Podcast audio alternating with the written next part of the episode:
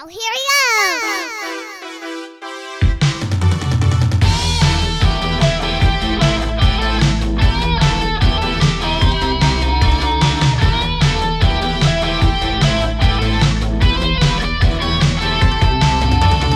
she has the like some of that like hustler spirit I've discovered because we were in we were um we were in the pizza place and uh I let her get her her and her sister I let them get those little like the fruit barrels that's just like pure sugar and she was drinking them and she said you know we could we could refill these and sell them to someone else and I was like "Where did she come up with this That is like next. She's like beyond the like lemonade stand. She's like, Yeah. no, fuck that. That's for chumps. Like, Yeah. we're gonna resell these on the on the black market.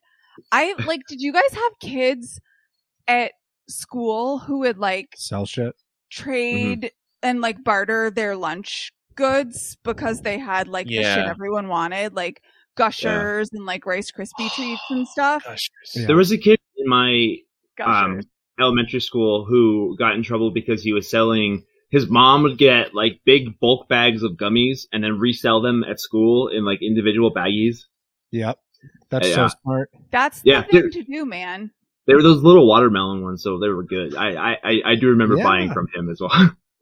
We we had were a turf war in our in, in our high school because um so there was this thing called the senior store which the senior class was allowed to operate to raise money for like dances and events and Mhm. stuff Yeah, Um, we and had it one was- of those.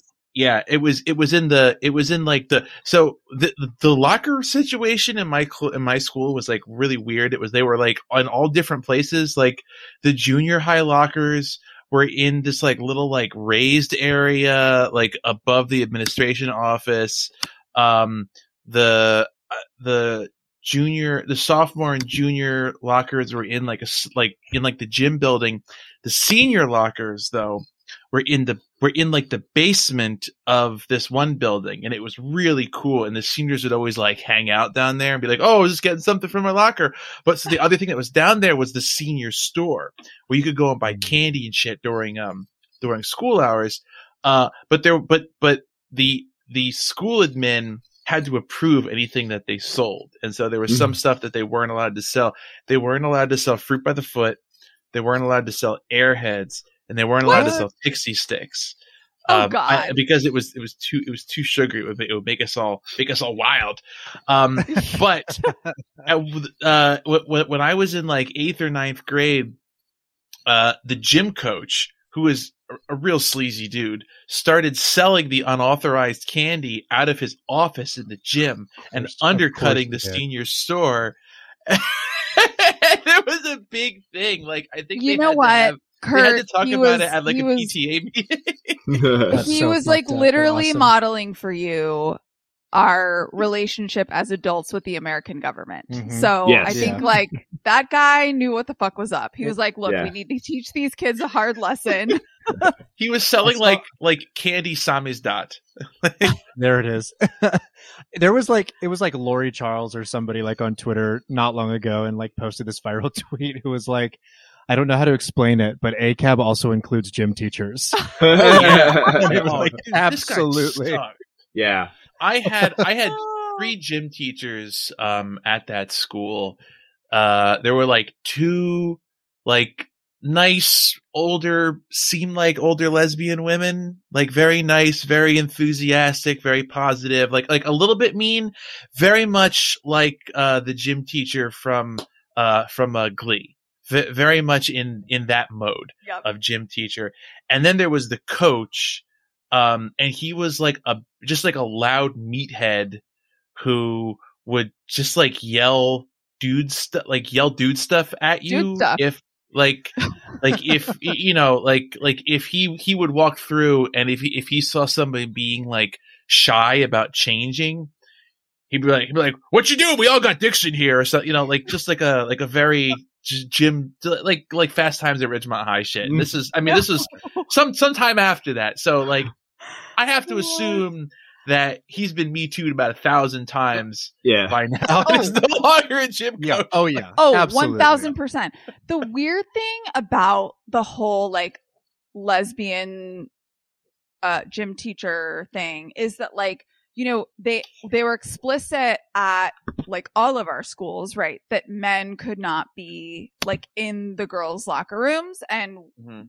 s- similarly women couldn't be in the boys locker rooms but then like i guess they didn't care that there were like several lesbian coaches like watching us change like in the girls locker room like whatever like we didn't care but it was just one of those things where it's like it's not you actually don't care about like our Yeah, yeah. like any sort of like weird perversions happening like you're just like being weird about like gender norms or something Right. it, it was yeah, it's, like it's like well, we can't thing. acknowledge that because then everything falls apart. yeah. Then what are we gonna do? oh man Those are the same people who like vehemently like uh support like bathroom bills and shit. Yeah. Yes, Right. yes, Yes. it's the bathroom Right. sicko shit where it's like where it's like so.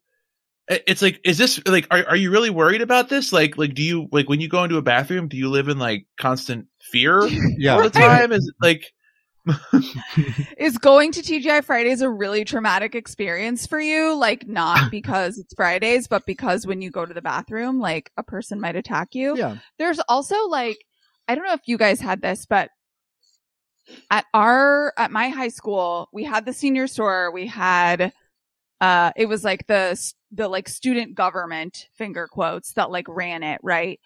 But we also had like a weird I, I don't even this is like very strange now that I think about it. It's the first time I've thought about it since high school.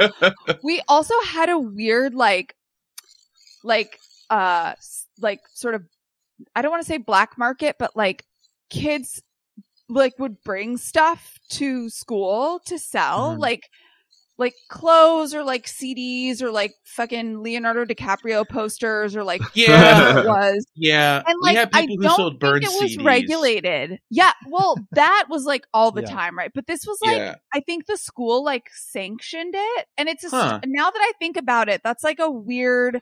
And I'm like, where did that money go? Like, who Nobody did the kids take No. the money? nobody has it except for those kids. They spent it on drugs. They, they, yeah. Yeah, it's They- it's a circular economy. It's it's like a it's like a, it's like a chit or, or whatever it's called. Um, Right. like a, a company scrip. And It's like it's like you could you, you you can you can get the scrip from the senior store and spend it on Yes. drugs, and then the drug dealers buy the stuff back from the senior store, and that returns it like the rain cycle. Right. It's what a time like to be alive. an insular economy and and yeah, just fully formed. It's like Miceland before they went It's overboard. like you guys, Iceland. you What the guys, Fuck! you guys. I That's thought gonna I be was like, disassociating watching. yeah, that was insanity. No, I, I'm recording, by the way. This is all Yeah. good. I'm, I'm What, what was the name of the, the mouse? Like, piebald. I was gonna say pumpernickel. piebald. Yes, piebald. Piebald. Piebald is clearly Jewish. Like, Well, Right? I, I swear he was saying this, Fievel at first, and I was like, Hold I on. was like, oh, a Could crossover. be. a It great could be. classic. So, so let me let me do like a soft introduction here, since we've already kind of started talking about it. Um, welcome everyone to Parents Just Don't Understand. Uh, tonight we are joined by myself, Kurt, my co-host uh, Chris, and we have two very special guests, uh, Aaron and Carly, uh, from the excellent show uh, Hit Factory. Uh, which which covers '90s media um, and uh, is really good. Uh, and we had the pleasure of of being on there recently to talk about uh, Encino Man. And tonight we are talking uh, about a a famous but but controversial uh, man named Ted, who uh, and his his life's work.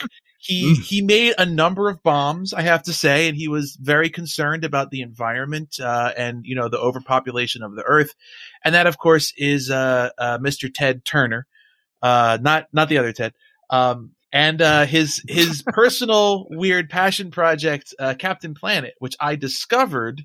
I didn't realize this. Like I knew that he was like personally involved. Like he literally, Ted Turner literally invented Captain Planet and was like, I had this idea for an Earth superhero.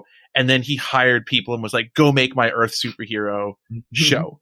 Uh, and we watched it, uh, and we're here to talk about it tonight. In short. Yeah, it's. I'll tell. I'll say this much to start us off, uh, which is, Kurt and Chris, you could not, I think, have have chosen a better piece of media that like like for us as your guest, you know, just Mhm. something that that kind of uh, marshals in the 90s, something that is like so neoliberal, it's like Yes. mind blowing Mhm. and yeah just like the, the politics of this thing are so scattered and so weird and like yeah I, we were watching this and and carly was like this is perfect like this is this is exactly No, what we like, need to talk to these guys about they like di- they they they slam dunked this one. This is like a perfect perfect choice for our conversation. I'm Mhm. also I don't know about you guys, but like I definitely watched Captain Planet like Oh, when yeah. it was Absolutely. on Ton. like Mhm. not in reruns but like when it was actually Mhm. airing. Yeah.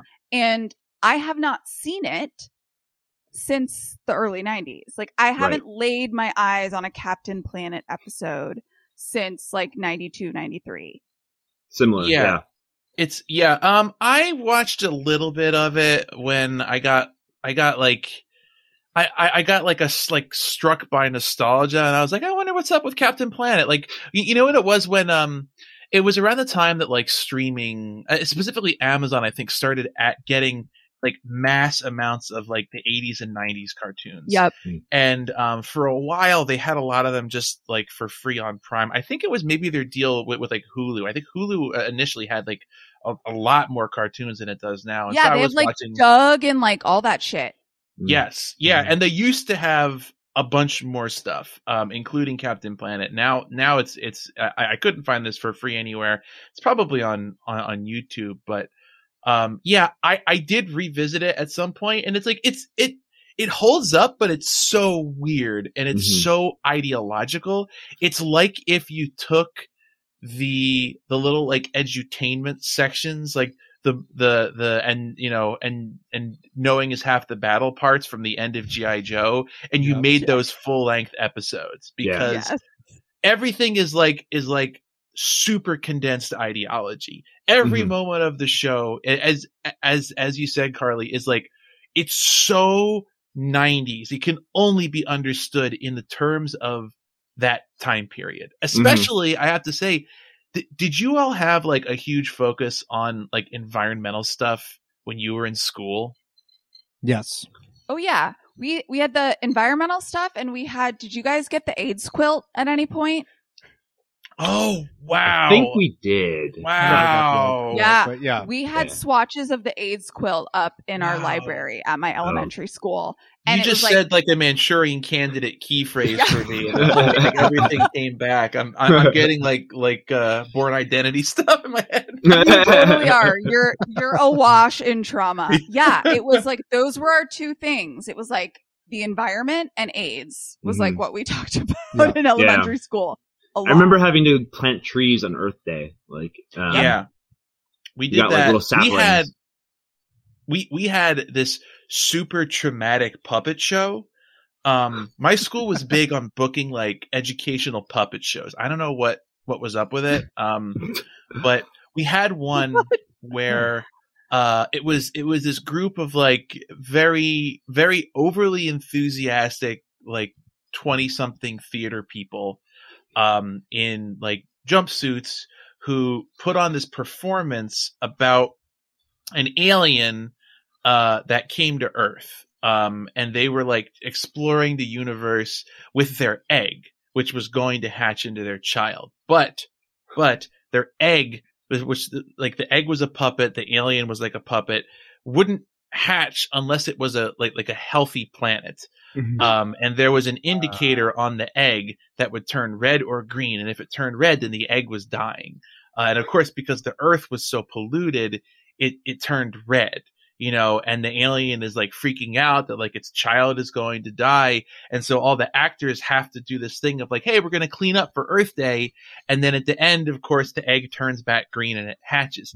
But this fucked me up so bad um like like I, I i was probably like eight maybe seven or eight and like i like thinking like my my older daughter is is like five um and i this I, I understand now like why it messed me up so bad is like no if i if she saw something like this it would it would destroy her she would be talking Yes. about this for months afterwards I guess that's what they're banking on. She no, she Yeah. absolutely would. Maybe this is your like uh your inflection point though, Kurt, and your your like jumping off point for like hard sci-fi and fantasy, Yeah. like and, and your Yeah. infatuation with those things. So it's it's funny that you mentioned that because like as as I was watching these episodes, so we we watched four episodes. We watched the first episode, which I believe is called "A Hero for Earth." Uh, Mhm. we watched um, "The Conqueror," which is about uh like an evil Earth spirit who who comes to the Earth uh, and tries to destroy it, named Zarm. Um, and then we watched one uh, about overpopulation, and then we watched one um, about uh, hot hot zones, which I, I remember being like a '90s term for like Mhm. places where there is. They used to call it sectarian conflict, but all of none of the ones that they showed are actually sectarian conflict. They're all actually about like land and oppression, Yes. which I'm sure that we'll get to. But um, but as I was like flipping through the other episodes, almost every one I was like, I I almost regret not watching this one because these all sound ridiculous. And there was one of them called Utopia where uh uh Kwame like wakes up in a post-apocalyptic it says Kwame wakes up in a post-apocalyptic future inspired by his favorite sci-fi stories and I was like what the f- what Wow. Okay. That's a part two. That That's is Yeah. part two for part sure. two. Um, you're bringing up a couple of things about the series that I understood on this rewatch that I definitely like didn't glean Yeah, when I watched this as a child, which is that the one of the key operating principles that the sort of the the axis that a lot of these stories rotate around in terms of their lessons is guilt is like instilling a sense of like uh existential dread and guilt. And also that uh similar to your lovely Oberlin elementary school story about the egg Kurt.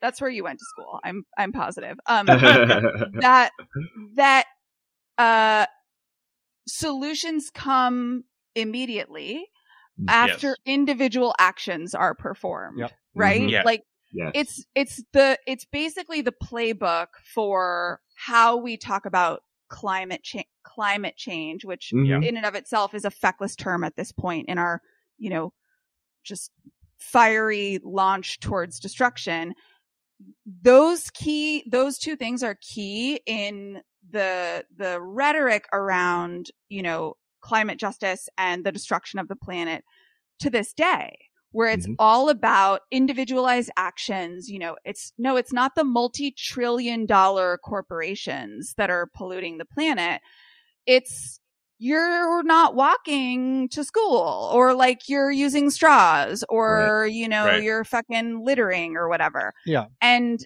and that you know the i mean the dialogue in this show like we should talk about it separately because it's fucking bananas but but but i ca- like i was very aware of like how like much moral superiority there Yeah. was laden in the dialogue of just like passing judgment and like all of this like this like guilt engendering like rhetoric where I was just like I definitely did not pick up on any of this when I was a kid. Like I just remember watching the show and being like I like the pretty colors and I like the rings and I like that they do stuff and like you know have like cool hair or whatever. Mhm. Like I didn't uh, all of this intense propaganda was lost on me. And, you know, despite being like a United Colors of Benetton kind of cast of, of characters, insanely nationalistic, like Oh. bordering Oh, yeah. on jingoistic. Completely. is yes.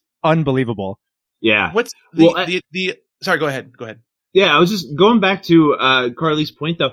Like, so they bring it down to the individualistic um, responsibilities, even when they're talking about things like, uh, I, I think it was the Zarm episode where he's like, he comes and he wants to like completely like destroy the earth and make Yep. it like, and the the end lesson was, hey, don't litter. I was like, okay, so like it, it just like the, Literally the that. yeah, or and- or like the um you know the the, the episode about like um the the violence in in Belfast and Israel and Palestine and stuff like that. The end result is like, hey, people are different. Don't don't don't uh just you know don't uh treat them differently. And it's just like it, it brings it down to such a very minor, tiny little thing that like you like if you're like 10 years old watching this, you're like, okay, I could do that, but like you have no control. It, like it has no impact on the greater issue that they're actually like exploring in the main body of the episode. So And it's, the other It does is- not acknowledge systems. It does not Yes, acknowledge institutions. It Right. does not acknowledge power in any Mhm. regard, except when you're talking about like bad actors like Right. Zarm, who is, you know, wanting to use his power, finger quotes, like to do a thing. But it's not like I I felt this when we were watching the very first episode, and the villain in that particular one is Hoggish Greedley, voiced wonderfully by Ed Asner. Mm. Yes. Um, Yes. and you know they're talking about oil spills, which is like a I definitely remember that in the landscape of like climate conversations when I was a kid in the 80s and Mhm. 90s. And they weren't talking about who's doing the spilling, like why Right. there's fucking oil on ducks. Right. They were just like, yeah. it's this guy and he wants oil and he's like shooting it off in his like, you know, weird jizz gun. And like, no one was talking about the fact that like the reason there's pollution, the reason there's oil, the reason that there is uh, smog in the air is because multi-trillion dollar companies are selling Mhm. oil to systems that are dependent on it. We've created an entire, you know, uh, ecosystem that's dependent on this natural resource. right. And yeah. it was it's shit like that where I was like, oh yeah, like there's so much that's being unsaid here.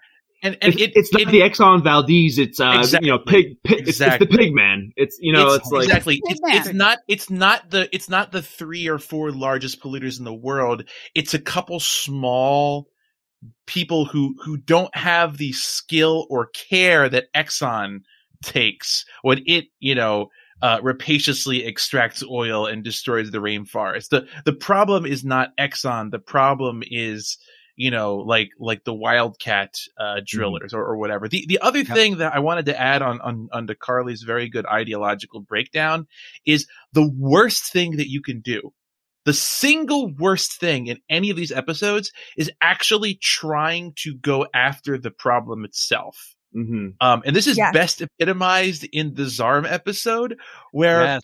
Zarm's evil plan is to give the Planeteers the power to destroy a nuclear uh, missile base. And they're over there like, well, we can get rid of the nuclear weapons.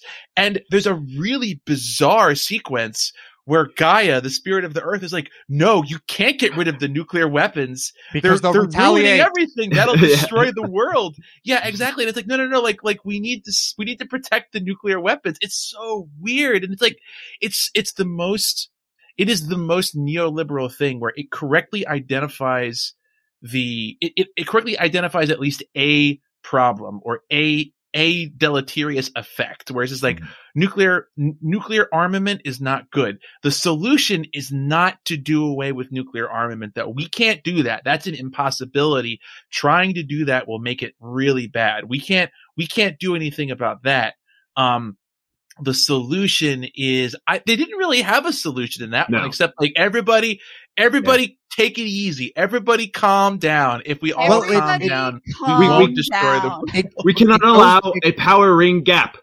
yes, exactly. It goes unsaid. It goes unsaid in this episode, but like if you're if you're pulling it out and looking at what it's essentially saying is like deproliferation can't happen because Right. the only reason that we have some sort of security in our world, the only reason that nuclear power uh, is okay is because we have the most bombs. Like Mhm. y- a- again, like another thing that is just like insanely nationalistic. Like surely like Linka might have a thing or uh, a thing or two to say about you know the arms race hailing from the Soviet Union until she hails from Eastern Europe later on Yeah. in, in the 90s. But I, I mean, know- I mean, the Soviet Union did did like collapse during the run of this show. Yes. It's also the that the um uh the uh the Doomsday Belfast episode is also confusing because like I, I don't remember when when apartheid officially ended. It was that like 90, 92, 91? Yeah, it was, Was it- definitely prior to that show. Yeah. uh, airing. Yeah. So I- But it- like they that- kind that of still have apartheid in the show. Kind of. It's Yes. confusing. It's like or it's like it's it's it's ambiguous. But you so Mm-hmm. I hold on. I, I want to go back and, and give some context about this show and its origins, um, Mm-hmm. which I, I alluded to, but I actually think that it's informative to the uh some of the weird ideology of this Mhm. show. And I, I I have a pet theory, but long Ooh. story short, Mhm. for people who aren't familiar with with Captain Planet, it is a show about uh, uh, environmentalism and conservation in the broadest sense. And it also kind of just gets into general PSA stuff where you have these five teenagers who have been given superpowered rings, each relating to an earth element or a natural element. So you have earth, fire, wind, water, and heart. Heart. Uh, and uh, yes, heart, heart. The mind control ring, the most fucked up ring, honestly. Apparently, the most The powerful. X ring, ring. too. Yes. Um, and and uh, they are summoned by the Earth Spirit Gaia, who can no longer endure uh, the terrible pollution plaguing our planet. Um, and uh, she empowers them with with these five rings and says, "Okay, you're going to be like the action squad that I'm going to send around to deal with pollution and PSA issues and and you know sometimes war, sometimes like general societal decay." like like any kind of any kind of ideological thing basically they become like like the vanguard party Yeah.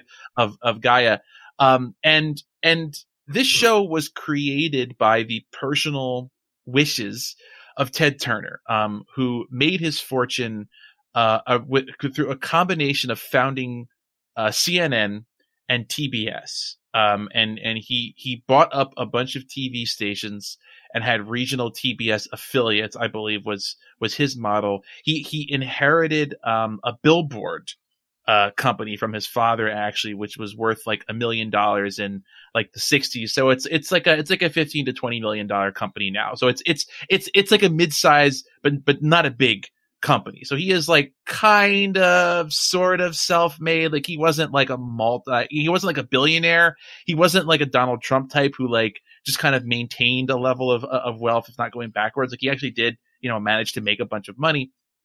Ted Turner is a really weird idiosyncratic guy.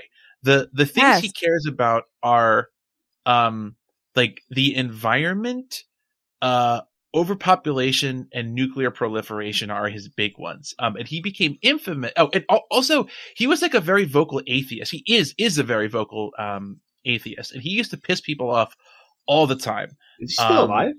He is still alive. He's he's Yeah, he's like quite old. 83. Wow. Yeah. Um, yeah, he, he is still alive. I, I think he's, he's like pretty much out of the public eye. He'll probably pass away in, you know, the, Yeah. the near future. Um, but uh, it, it's funny because like I was confused by that because people talk about him a lot in the past tense, but he is still alive apparently, Yeah. unless Wikipedia is very wrong.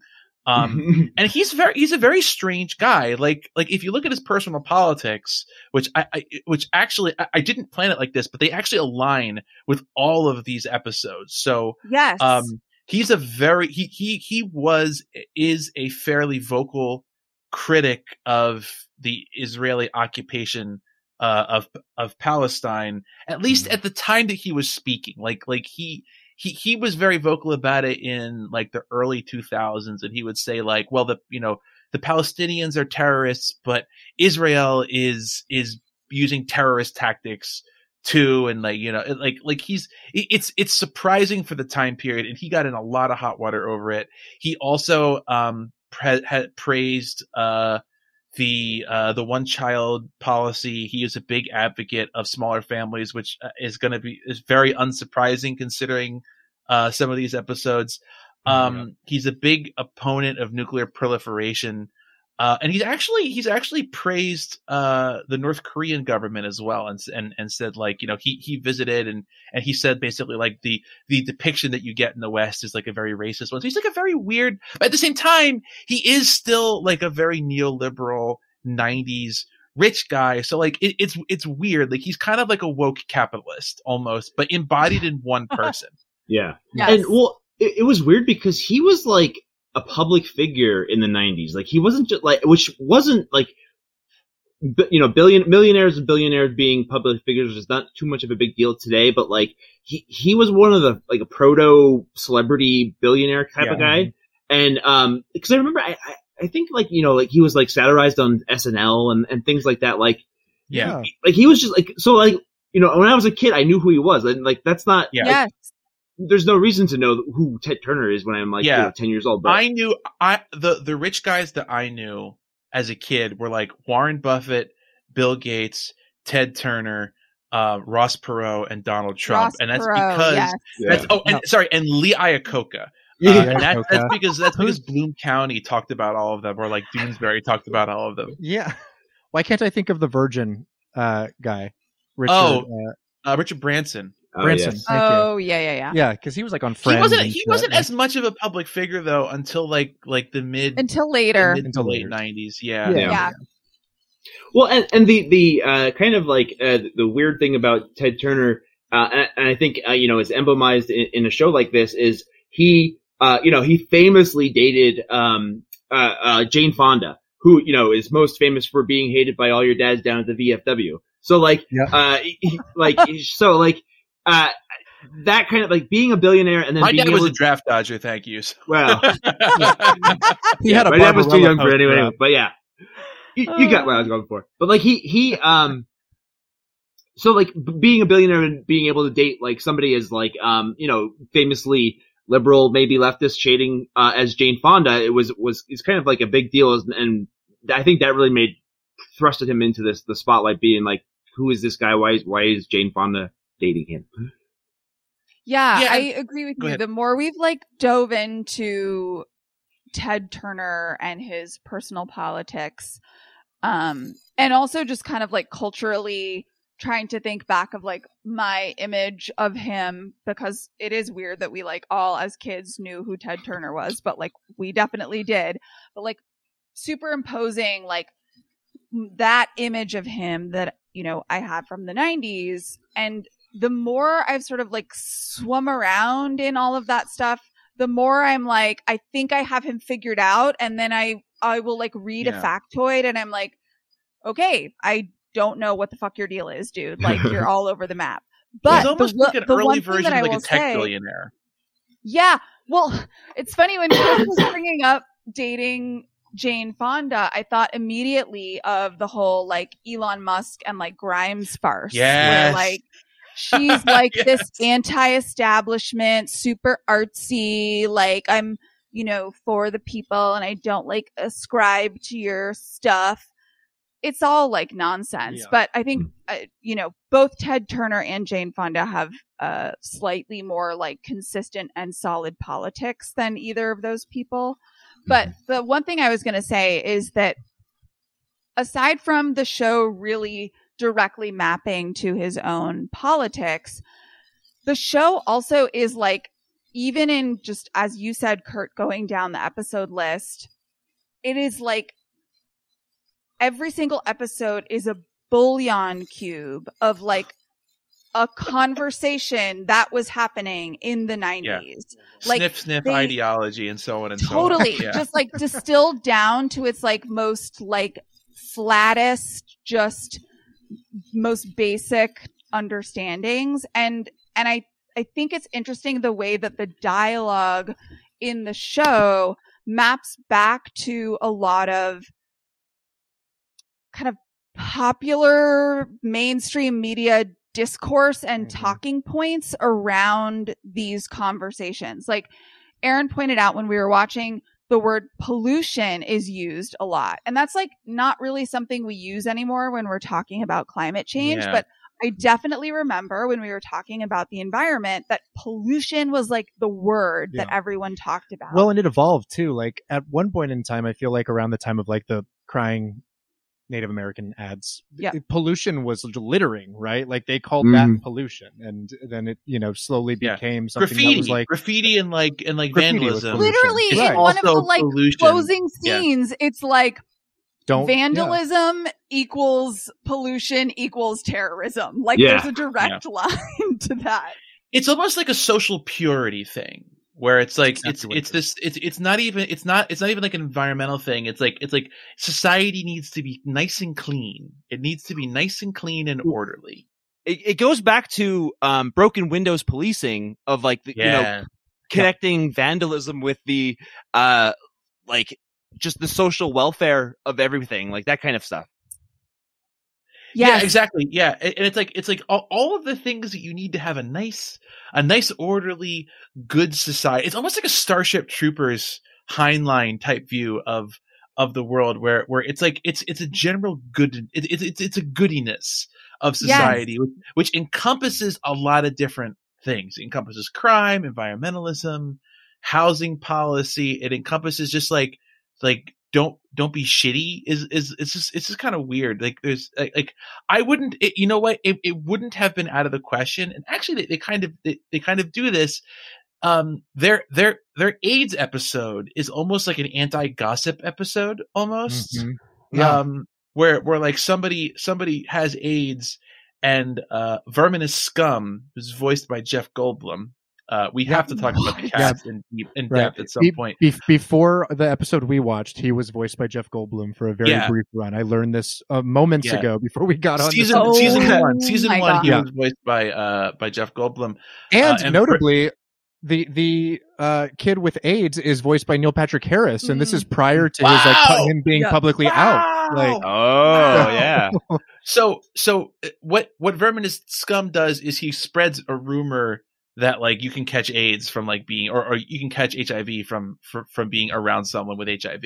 So it's it's almost it's more of like it's, it's more of like, like an anti rumors yeah, uh, But like episode. you, that's but liberalism, though. Like liberalism is that. just an edict of manners. Like that is Yes, all that it like. It's it's just a yes. series of rules. Because this is all it manners. It's Captain Manners. It is it is it Yes. can't, really it is can't Captain Manners. adequately address the issues at play. Like it doesn't have an answer to it because it, by its nature, must uphold the systems. It must uphold all the processes and all the institutions of power that keep Mm-hmm. Mhm. like cannibalizing the planet. All the things that they're pointing out, the only fix that they actually have for them is you have to behave differently. We have to like create this like social Overton window in which you have to like apply every bit of your ideology, of your thought process, and your attitude towards things. Just just think better and act better, and that's going to solve the problem. it's the only distinction that we have at this point and and really intensely started to craft and also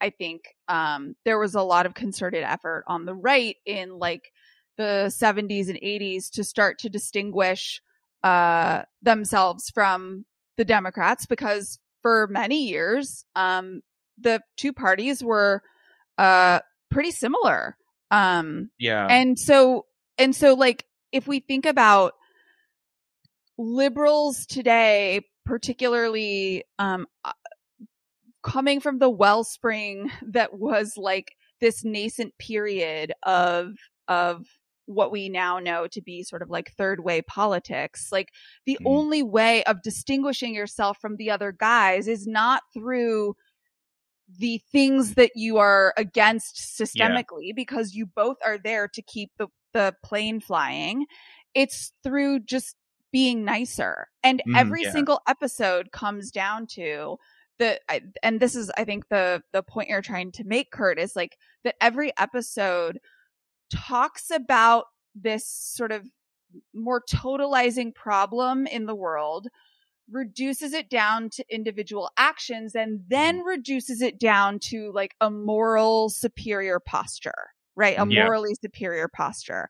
And like never talks about systems never talks about structures never talks mm. about um anything material right? And and like i exactly. I- yeah. It's yeah. It's very anti-materialist. It's it's extremely very anti-materialist It's weird though because it shows the material. That's the weird thing though. Is it shows the material aspects of things, and it will people will mention them. That's the really Yes. weird part. Is like like uh pe- people like there's a there's a relatively accurate, extremely accurate for the time discussion of like Israeli settlements in that like Mhm. hot zone uh episode but then nobody acknowledges it nobody acknowledges the fact that like like like they they accurately uh, they accurately relate this. This blew my mind. They accurately relate that like the Israeli military's policy of punishing the entire family if somebody is suspected to be involved in any kind of like protest or uh, Mhm. radicalism of like bulldozing and destroying their houses. Yes. Um, and they act and they show that and they say it and then they just Yeah. move on and like wait a minute Yeah. wait wait wait wait wait wait wait what, what- Yeah. what's this shit about like no no no you just need to be nice to each other it's like but what about what about like you bulldozed her home like Yeah. she's sounds like a fucking power should be mad at this shit Yeah. yeah it's it's strange to watch you know the depictions of these conversations from 30 plus years ago and see like how little they've changed in you know the popular political discourse. Um i think obviously there are a lot more uh sort of animating ideas that are fleshing out what the the modern sort of like Mhm. white liberal looks like these days. But particularly in the um the if it's doomsday it must be belfast episode which Which what a title, by the way. what Yeah. a fucking title like uh It, it, it sounds like a, a, a title from uh, uh, Star Trek: The Original Series, it like does yeah yes it totally Yeah, does like pseudo Shakespearean, but yeah. in that particular episode, a couple things struck me. One, I was surprised at like how went there. Like they they did. They they Mhm. they went like they used um they used the racial slur uh in South Africa It's a K word. it's a K I'm word. say I'm it. not going to say it. um, and uh, and as you said, they uh they showed the bulldozing of the homes. Um, they also used the term prods, which is like yeah a yeah very Yeah. accurate term that uh that Catholics um in Ireland use for Protestants. and they found actors to do their best with the accents. no, the South African, the white South African Yeah. man did not sound good. no Um, he, he did was I more love, I Australian. when, it, when he was like uh it's it's me and i was like elon musk Yeah, I just came from my emerald mine. Yeah. But like the thing that the thing that struck me outside of like the fact that they did actually push into a lot of the Mhm. like the racial slurs and showing like accurate like exchanges between these people the thing that struck me outside of that was that all of the conversations except for the one about uh South Africa and um uh, black South Africans and white South Africans were about this land dispute and and both uh sort of cohorts like claiming right to it and having a history in that place Mhm. um to a certain oh that was weird yeah there's a they line. did not oh go ahead But I was just saying, there, there's there's a specific line where at the end where they say both of us view this as our home as a as a homeland that we never. I'm like, wait, no, no, no. Palestine is literally her homeland. yeah, Yeah. yes Like, Well, and- even and she say makes it a point of saying- Russia. yeah, exactly. Yeah, so Yeah. yeah, he's he's he's Jakob from like from Brooklyn, right? Yes. Like, Yeah. yeah, yes, yeah, that guy.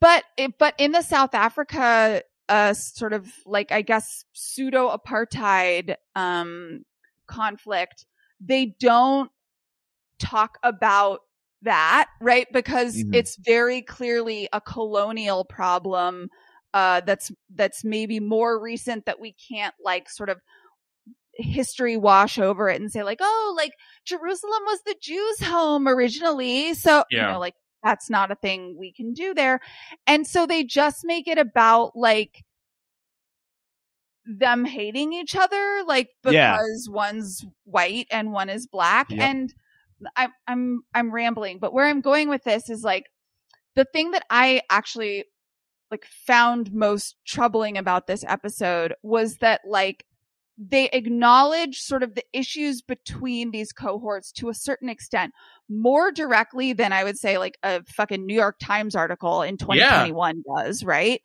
Mhm. But when it came to like reasoning for like why this person was just like picking up a fucking like, you know, what do you call the bottles that you fucking light on Molotov fire? cocktail. Molotov, Molotov cocktail. cocktails.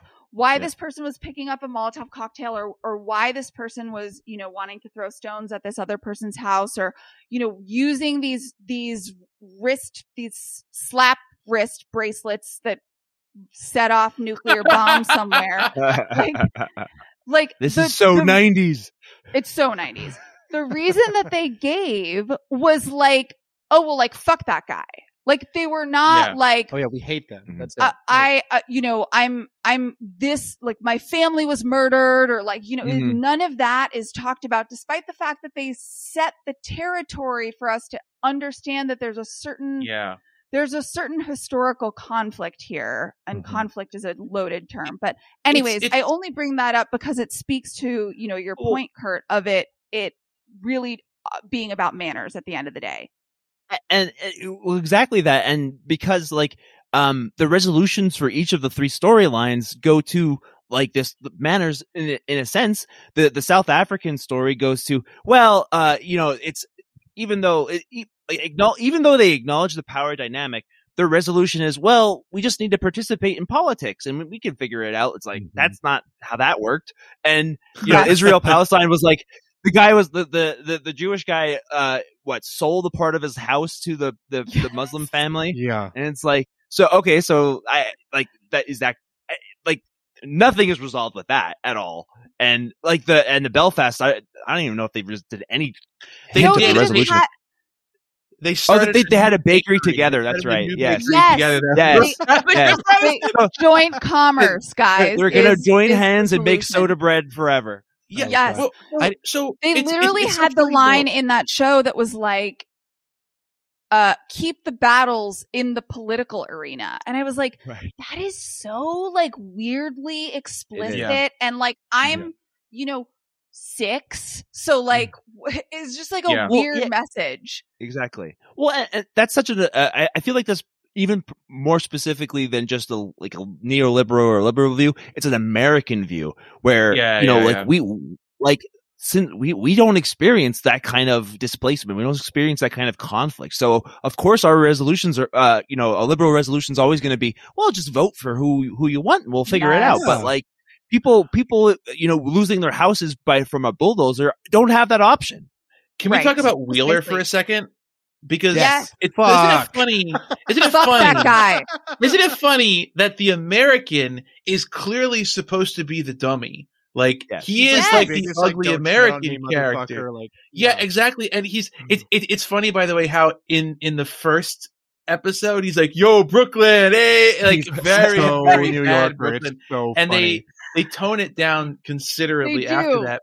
But if if he's he's the dumb one, everyone else is a Mm. character from Star Trek: The Next Generation, where like they're all doing their best, they're so nice and competent, and he's just like an idiot who like they drop him off in Belfast. He's like, "This is my kind of city. I grew up in this city. Hey, I'm I'm practically home." And I'm like, "Wow, that's such an American. That's like a perfect American thing." It is. Um, Yeah. And, and and he's like, "Is this a Catholic neighborhood or a Protestant neighborhood? I don't know." And like I he don't literally, like, literally says that, and um, and, and like he's always the one to do that, and it's so funny that like the American is the shitty guy, literally Mhm. like like the tourist who's just bumbling around incompetently, and of course he has the most dangerous one. He has the fire ring, just shoots fire. He almost Every never time uses it he's like- productively. I'll take care of that. I'm like, no, please don't take care of anything. Yeah. The- I- I The love thing uh, that's there's an episode where Oh, he go tries ahead. to put a fire. No, I'm sorry. He he tries to put fire out by using more fire, which I Yes. thought was really funny in the one episode. and then they're like, "What if we blow wind on it?" I'm like, "That's not how that works." no, Yeah. literally the only one who has the thing that's needed is the the water chick, and she doesn't do anything. She's like, Ye- He- the the what's interesting about about Wheeler though is that we as like sentient you know radicalized adults 30 years later look at him and say like oh yeah he's like the american dummy but as a child i remember reading him as like the cool guy like oh yeah I didn't think he was stupid. I didn't think he was like a sexist. I didn't think he was like a big fucking asshole. I was like, oh, Right. this guy's cool. Like he's the cool guy that's like cracking jokes and like pinching ladies' butts and like you know mm-hmm. doing whatever else. Like he was that. They wrote him that way because children would read that as like the Yeah. cool guy, not not Yeah. read him as like the incompetent American buffoon. But the other interesting thing about Wheeler is that he he is also the one who uh like seems the most like cor- easily corruptible when they have these sort of bad actors that come in. And it's He's interesting. the first one to pop off. in He's the first one to pop off and be like, Yeah. I'm gonna go, you know, fucking surfing and whatever. We got to talk about that.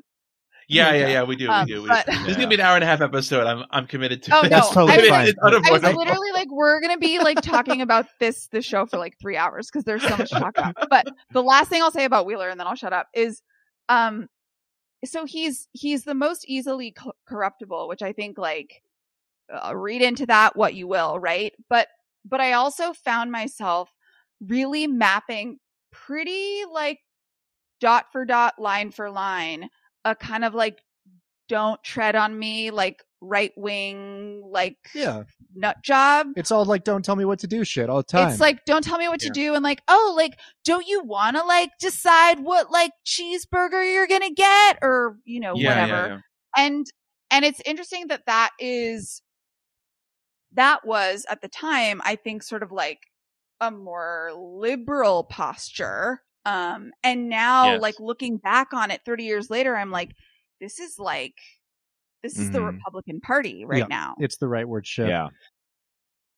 to your point we- about like 70s and 80s politics like real, real quickly like I, I mean that that is the thing that everybody could agree on um and i mean honestly to this day even i mean think about you Mhm. know uh w- what was it like 2017 when uh trump was giving the state of the union and was like america will never be a socialist country and Yeah. everybody stood up and fucking clapped because they all Yep. believe that too they're all still on that on that ride and Yes. I mean, basically from from like the end of the big era of unionism and like really like the Vietnam War is really what broke the back of American unionism and, and like within the Democratic Party and within the country in in general. Um, and that, as you say, left that opening where it was like, oh well, we've now we've got two parties that basically like uh, disagree on economic policy a little bit and some like some symbolic issues.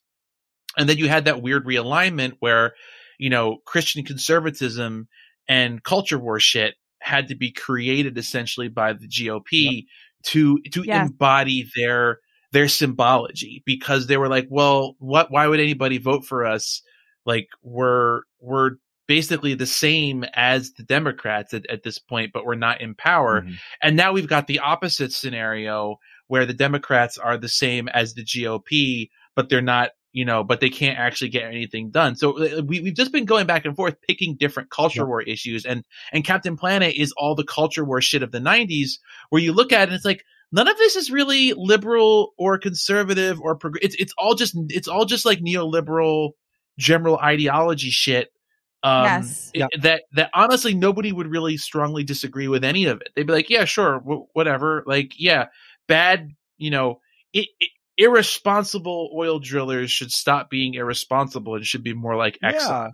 Um, you know, Right. people It's- people it's shouldn't people shouldn't get mad at nuclear bases, uh, but we do need them. It's very important. Like it's all it's, it really does underline that. Yeah. Mm-hmm. Well, and this is exemplified perfectly in the complete inefficacy of the children. yes Like mm. here, so Yeah. we haven't talked about this yet, and we've actually like not really even talked about like the titular hero here at all. And I, I want to get into this because this is driving me fucking insane.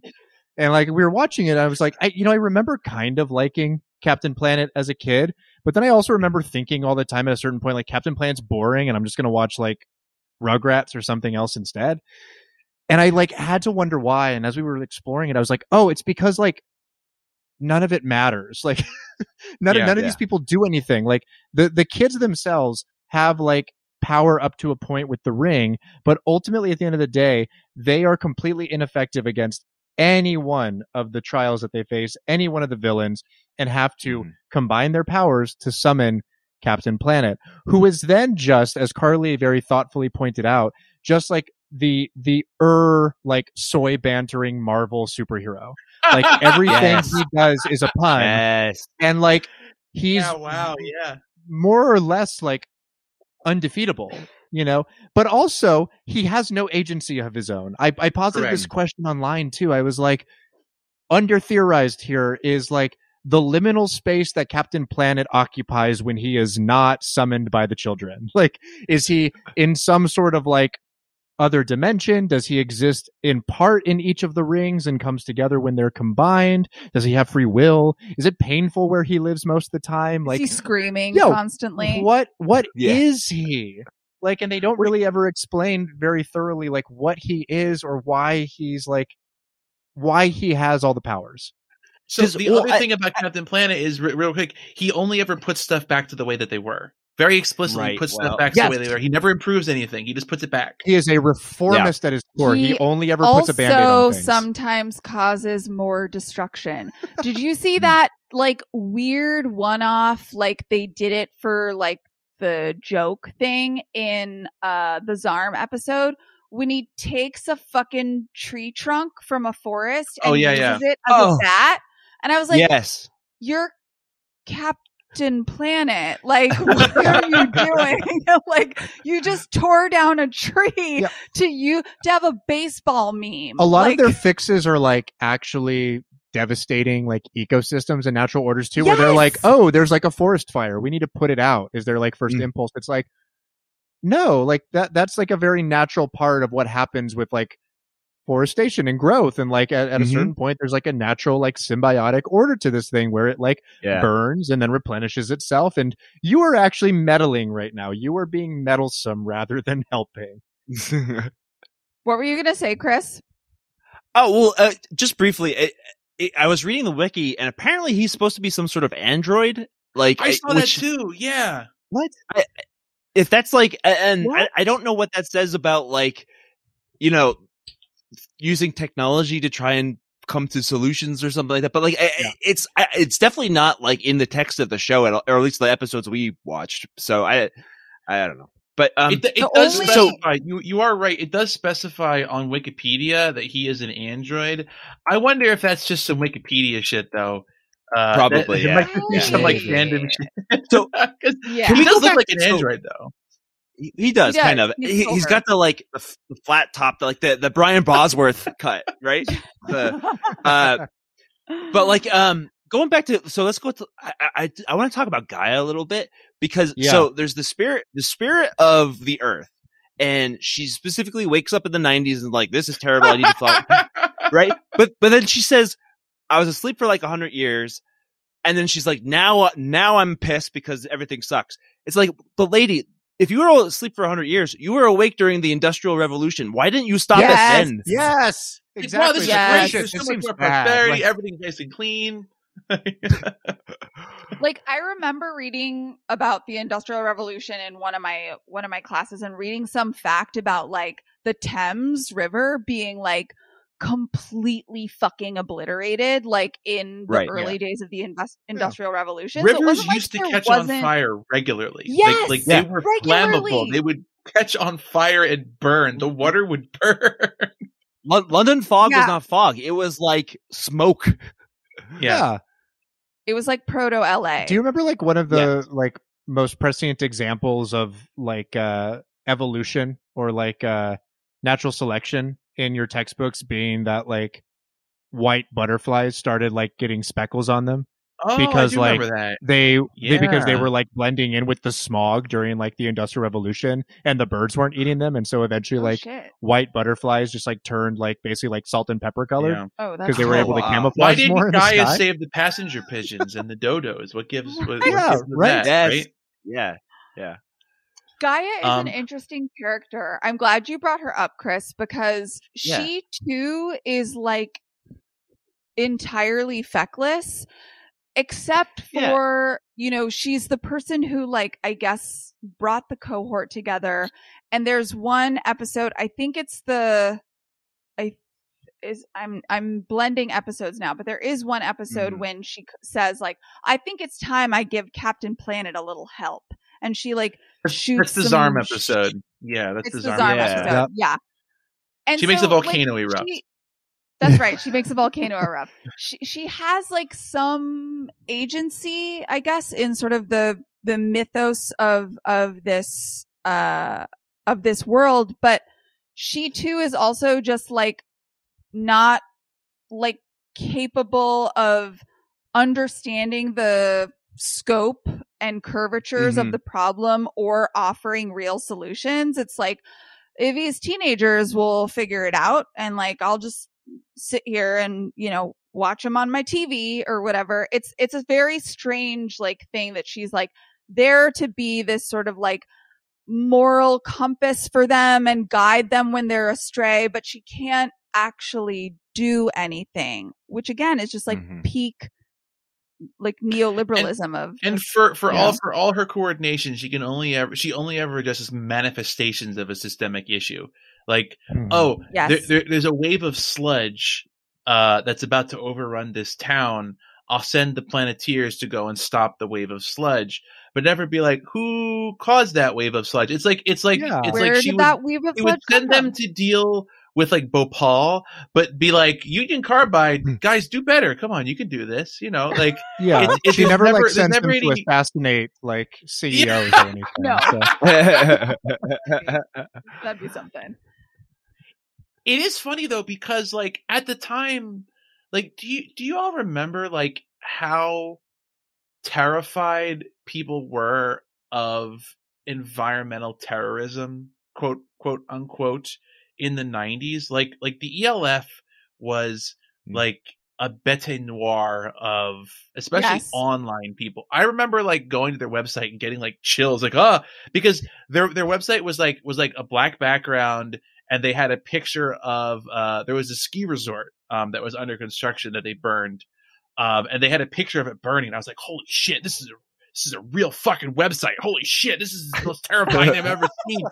Um at the same time like it was so widely condemned. The idea that you would do damage to property was so and, like take direct action was so terrifying and scary that it, it like none of this stuff seemed weird in the 90s like of course the idea of taking direct action is misguided and terrifying. Of course only a lunatic would try to to get rid of a nuclear base. Um there was a particular phrase that was used in the uh the belfast episode that was w- reads totally different now which is um uh Mar- I, forget if her name is marissa. I, I, I forget what it was. Um uh the the black south african woman says um like we have to destroy the white power structure. And in 2021 i'm like yeah you do. Yeah yeah you absolutely yeah. do need need to do that. In the 90s in the 90s the only people who would say stuff like that in the media are meant to be understood as crazy people.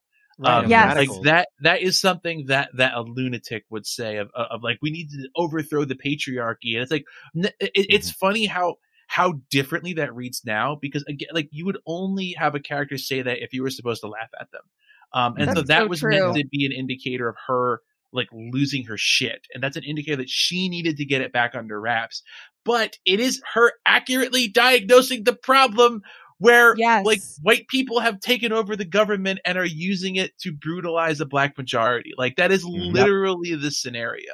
And it's Yes. so weird that like they say it like they have white terrorists attacking like like attacking them and talking about like killing people and stuff. And it's like but they shot up But a then they're church like- I during was a gonna say they funeral. shut up a church. yeah.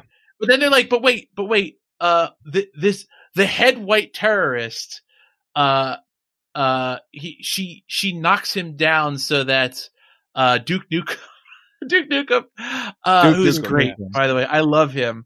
Um, like won't zap him, and he's like, "You saved me." Wow, I'm not racist anymore. Actually, he is still racist even after that. But she's like, "We'll try. We'll try to get along with it with with, with the We'll racist." do our best. Well, and this all just goes back to the thing we're talking about about liberalism being just like a collection of like edicts of manners, right? Like all of this stuff is supposed to be defined and supposed to be perceived as like radicalism. And I think like I I, th- I can't remember if it's this episode or if it's the one with with Zarm, but you know we've already mentioned that they they talk about vandalism as being this like kind of scourge of society and you realize when you think about it that what they're actually trying to say here is that like any sort of impulse to destroy property is actually like Yes.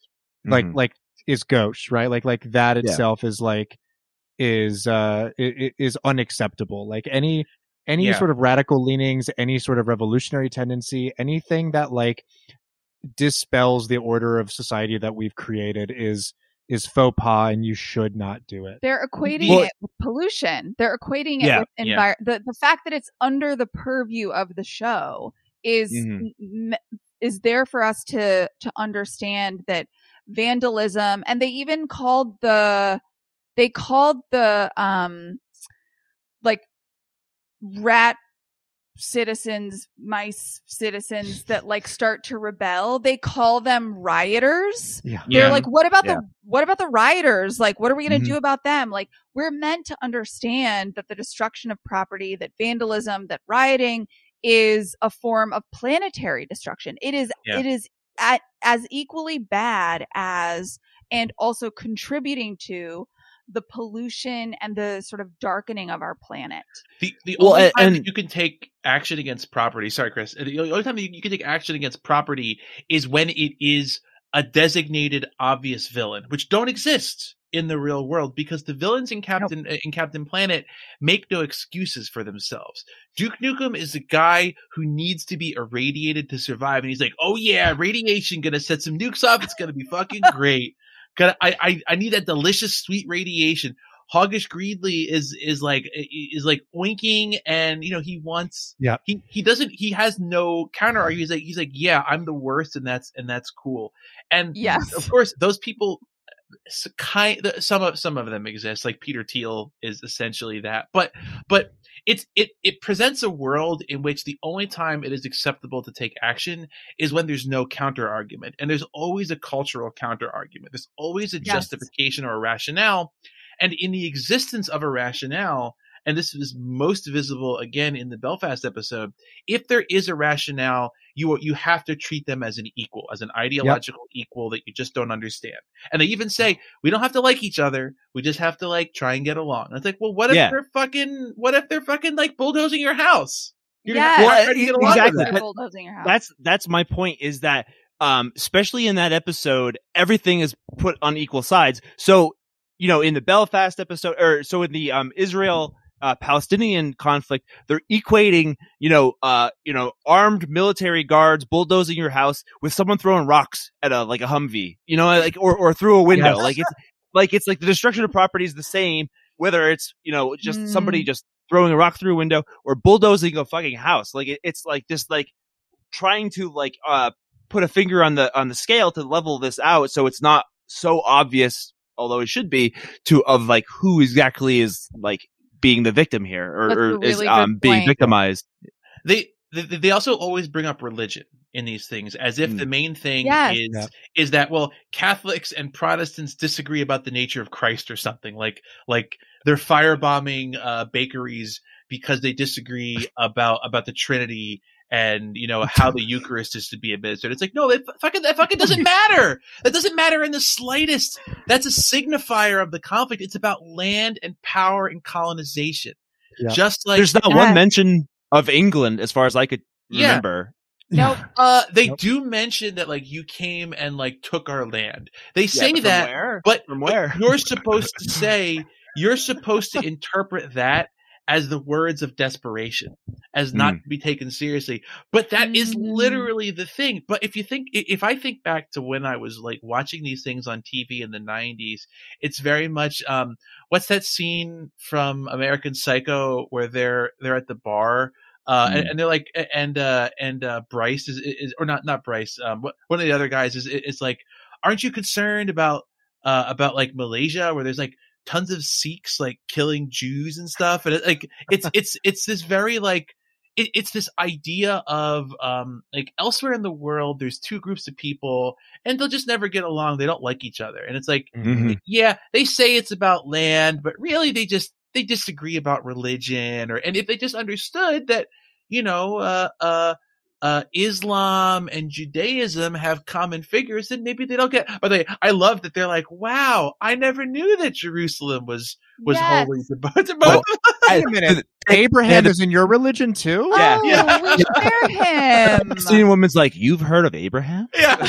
Well, and She's so like, like, you know that dude? this What? is where you get into like the like epic online kind of like atheist thing that you were talking about a little bit, Kurt. That like uh that that Turner is you know coming from this place of of being uh atheist, being being non-religious. I I- I don't know if you recall, but like in that episode, in that Belfast and, and Israel Palestine apartheid episode, they literally say at the beginning like we'll get in there and uh and help them understand reason and logic.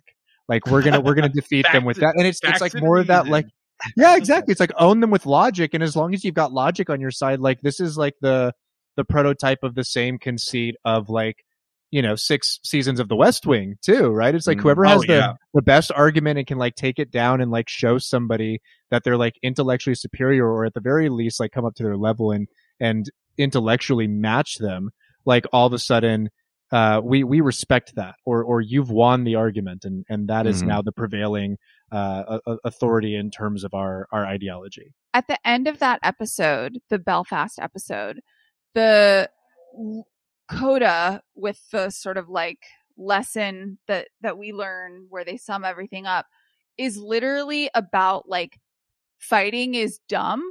Like they mm-hmm. I think they like kind of verbatim say Yeah. that where they say They like do, yeah. They, they say they say you, you you don't fight because you're brave. You fight because you're dumb. Is like you fight literally because you're they say. dumb.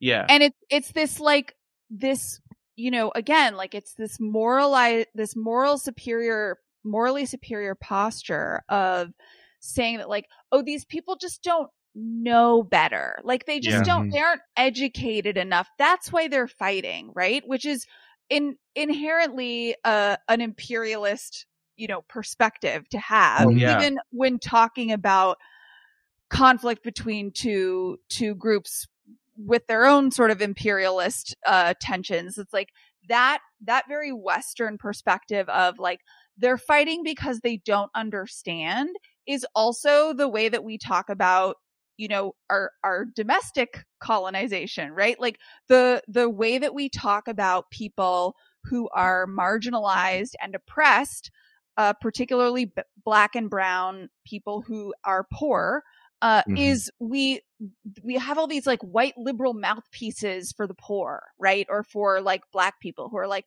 well, like they just don't understand that Mhm. yada yada yada, yada whatever it is. It's Well, this yeah, it's it's the JD Vance uh like argument where Yeah. it's like yes. you know it's their own their own personal failing that emanates into their culture and they just they just need to rise above it like I did and you know that kind of that kind of it's the it's the uh it's a combination of like you know sort of moral superiority but then also really being entrenched in this idea of um the meritocracy of like Mhm.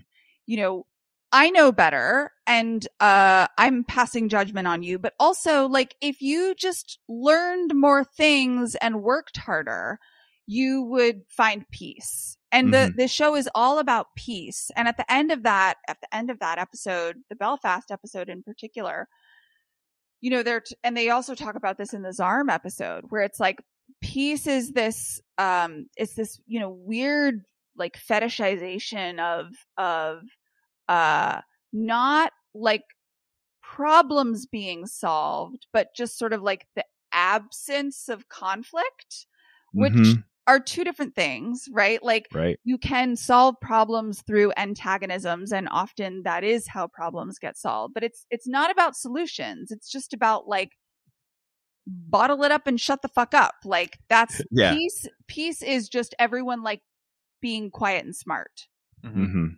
By the way, um, something very unusual to, to to this point about ideological conflicts.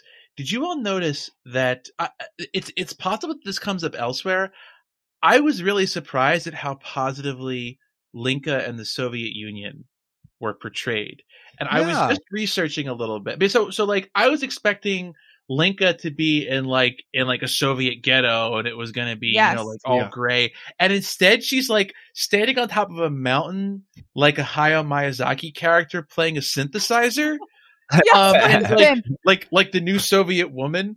Uh and Yes. and, uh, me, me, The ideal Soviet woman. Yeah, me, Yes. The- meanwhile the Red Wheeler- Scare girlfriend.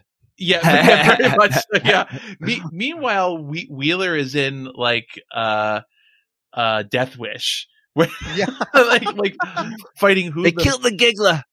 but but the, the but like but so I I had a hunch and I just googled it and Ted Turner was very big on like American Soviet friendship. Like he cre he did Mm. a bunch of stuff personally that was trying to like oh look like we're all just like people. So for instance um the Atlanta Hawks which he owned at the time he arranged for them to play an exhibition game in Russia um, Mm. during the Oh, Cold shit. War. He start he started the Goodwill Games. Do you all remember the Goodwill Games? yeah, Yes. yeah. It was an alternative to the Olympics that was started in in the 80s because the Soviets in the go, go ahead, Chris. Most famous from uh, the Mighty Ducks 2, where they Oh, had played yes! the Junior Goodwill Games. Where they play the ice the Icelanders. yes, yes. And so so th- those were like personal Ted Turner things. He also he received uh the Gorbachev Award in like 2011 for like like peace Mm. efforts. So so I think uh, like I I think a lot. I I- I think it's another thing of like his personal agenda coming into the show. But I was really surprised that that like America is kind of portrayed much worse than the Soviet Union. Yeah. Yes, So- if we're talking about their opening scenes where we first like meet them and they get their, you know, their call to be the Planeteers, Wheeler is shown like breaking up a, a fight or a or some or a sort of like something. Yeah. Yeah. theft that's in progress and i'm just like aaron and i both looked at each other and we were like isn't it funny that the like only person who's policing shit is the one who is american and everyone else is just like i'm tilling the soil i'm surfing Yeah, with dolphins i'm yeah. you know and and wheeler's like in an alley being like No, like- Yeah. fuck you Their, their introductions also go back to like this whole liberal neoliberal ideology because while it is like as Aaron said the United, Colors of Benetton type of thing where it's like oh we got people of all different uh, races from all different across the world but they're like not from specifically a country or a culture Yeah. like Correct. Kwame is from Africa Yeah. and like Right. there's this whole the whole And push of like Africa Asia. yeah From Africa's not a country like you know what I mean like that there's that whole push of like you know you, you're, you're other otherizing it by like just having the whole thing stand in for the and and individual likewise, cultures. Mati is from South South America. Some, South Yeah. America. South Yeah. America. And, and he- wheeler I- is from s- brooklyn new Brooklyn. york Yeah. apparently, like I, I, I remember um, Mati having had like a monkey pet later He on. He, a monkey named uh, it- it's not in any of these episodes, but like that's it's you know like all South Americans just have monkey pets. Like it- oh, it- it's did, it's worth right. yeah it, it's it's that very shallow like liberal like yeah I, I I have African friends like that kind of thing. Like it's you know that totally that that. got so much credit in the 90s like like just like if if you had five different racial stereotypes they were like wow what a diverse show you've managed to, to be like rude toward towards all these different cultures good job you know instead of Well, we mentioned that we mentioned they Glee exist. already. Like that's the same thing. It's not that old Yeah. either. Yeah. You know, like well that. also like joe biden's entire cabinet is that Yeah. right like Yeah. it's just back like padding. you know it, it's it's the same uh idea of like monolithic representation of finger Mhm. quotes diversity. There's like diversity in sort of like the cultural signifiers but there's no diversity in thought. Even when the planeteers sort of argue to a certain degree like it's not because they're sort of at ideologically you know oppositional stances against one another. It's more just like one guy's like being kind of a douche or like they're like no i Yeah. want to go like do this thing you guys stay here like there aren't sort of like conversations about like no like this is my perspective because where i come from x y and z thing the only person who sort of adopts that place is mati who like i Mhm. think does kind of serve as like a what's the word? Uh, a proxy for Gaia, right? He's like sort of their moral Mhm. compass in the same way that she is. So we're at an hour and 20 minutes. We need to talk about Miceland.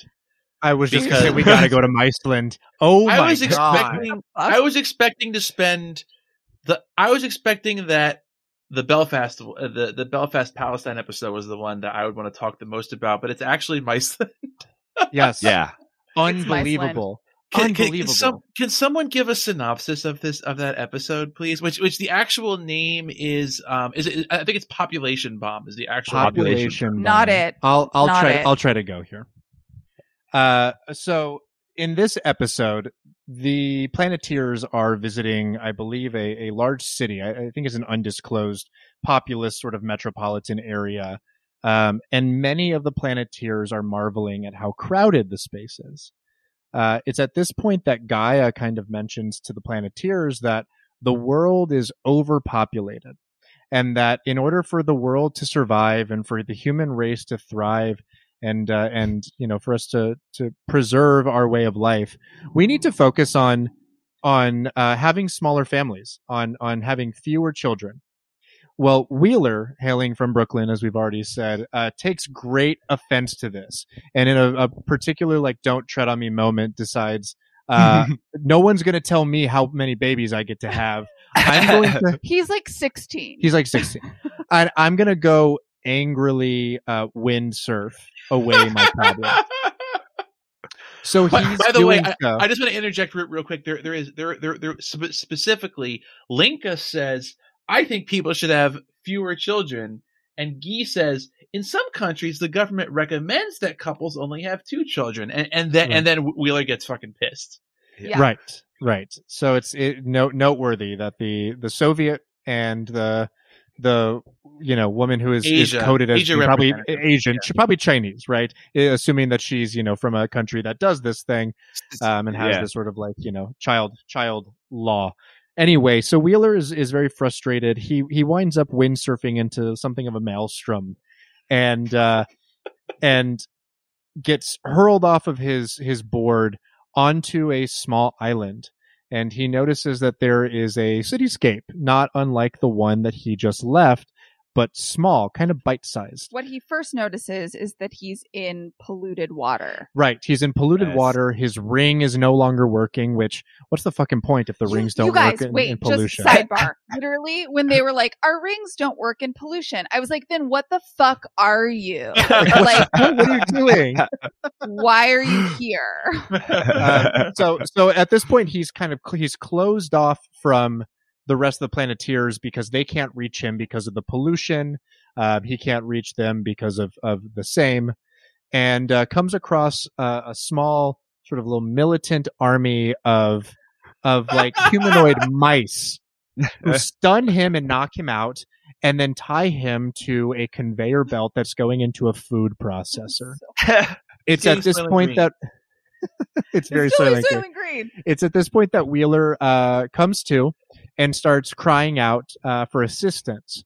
Uh, and and we meet the scientist who has been imprisoned in the food processing factory.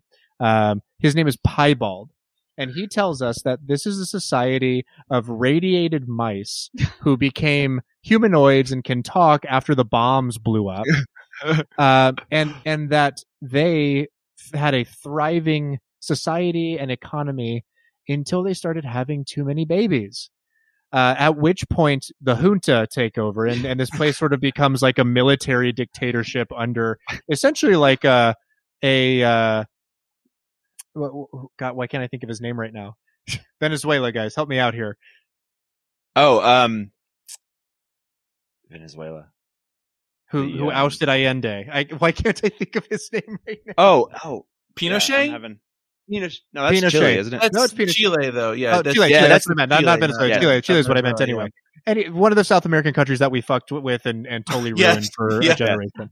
Uh, no, so so yes, he's sort of like a, a, a rodent Pinochet, and like uh, has his like lieutenant who's like his second in command, and they learn from Wheeler that there are other large uh, hairless beasts like him off the shore. So they go and investigate, and uh, eventually decide that they're going to uh, militarize and and grab a couple of them and and bring them back in order to use them as slaves slash food slash other things. Um, Piebald, you know, feeling remorseful, uh, frees Wheeler, who and and then just kind of chaos erupts at this point. There's uh, Wheeler helps free Kwame and Linka. You're gonna have to help me out here, probably at the back end, because it it no, this episode is a fucking it, mess. it goes everywhere for me at the end here. he- so so Wheeler frees Kwame and Linka. Um, he brings Pi- so so Piebald was imprisoned. For, was Mm. imprisoned for speaking out against rampant overpopulation. He said people should have Right. less children, so they chained him up in the food factory. Now he's a food Yeah. scientist. And he's not And allowed can't to be his a real wife and daughter. and he can't Yeah. see his his his wife and child. Yeah. Um.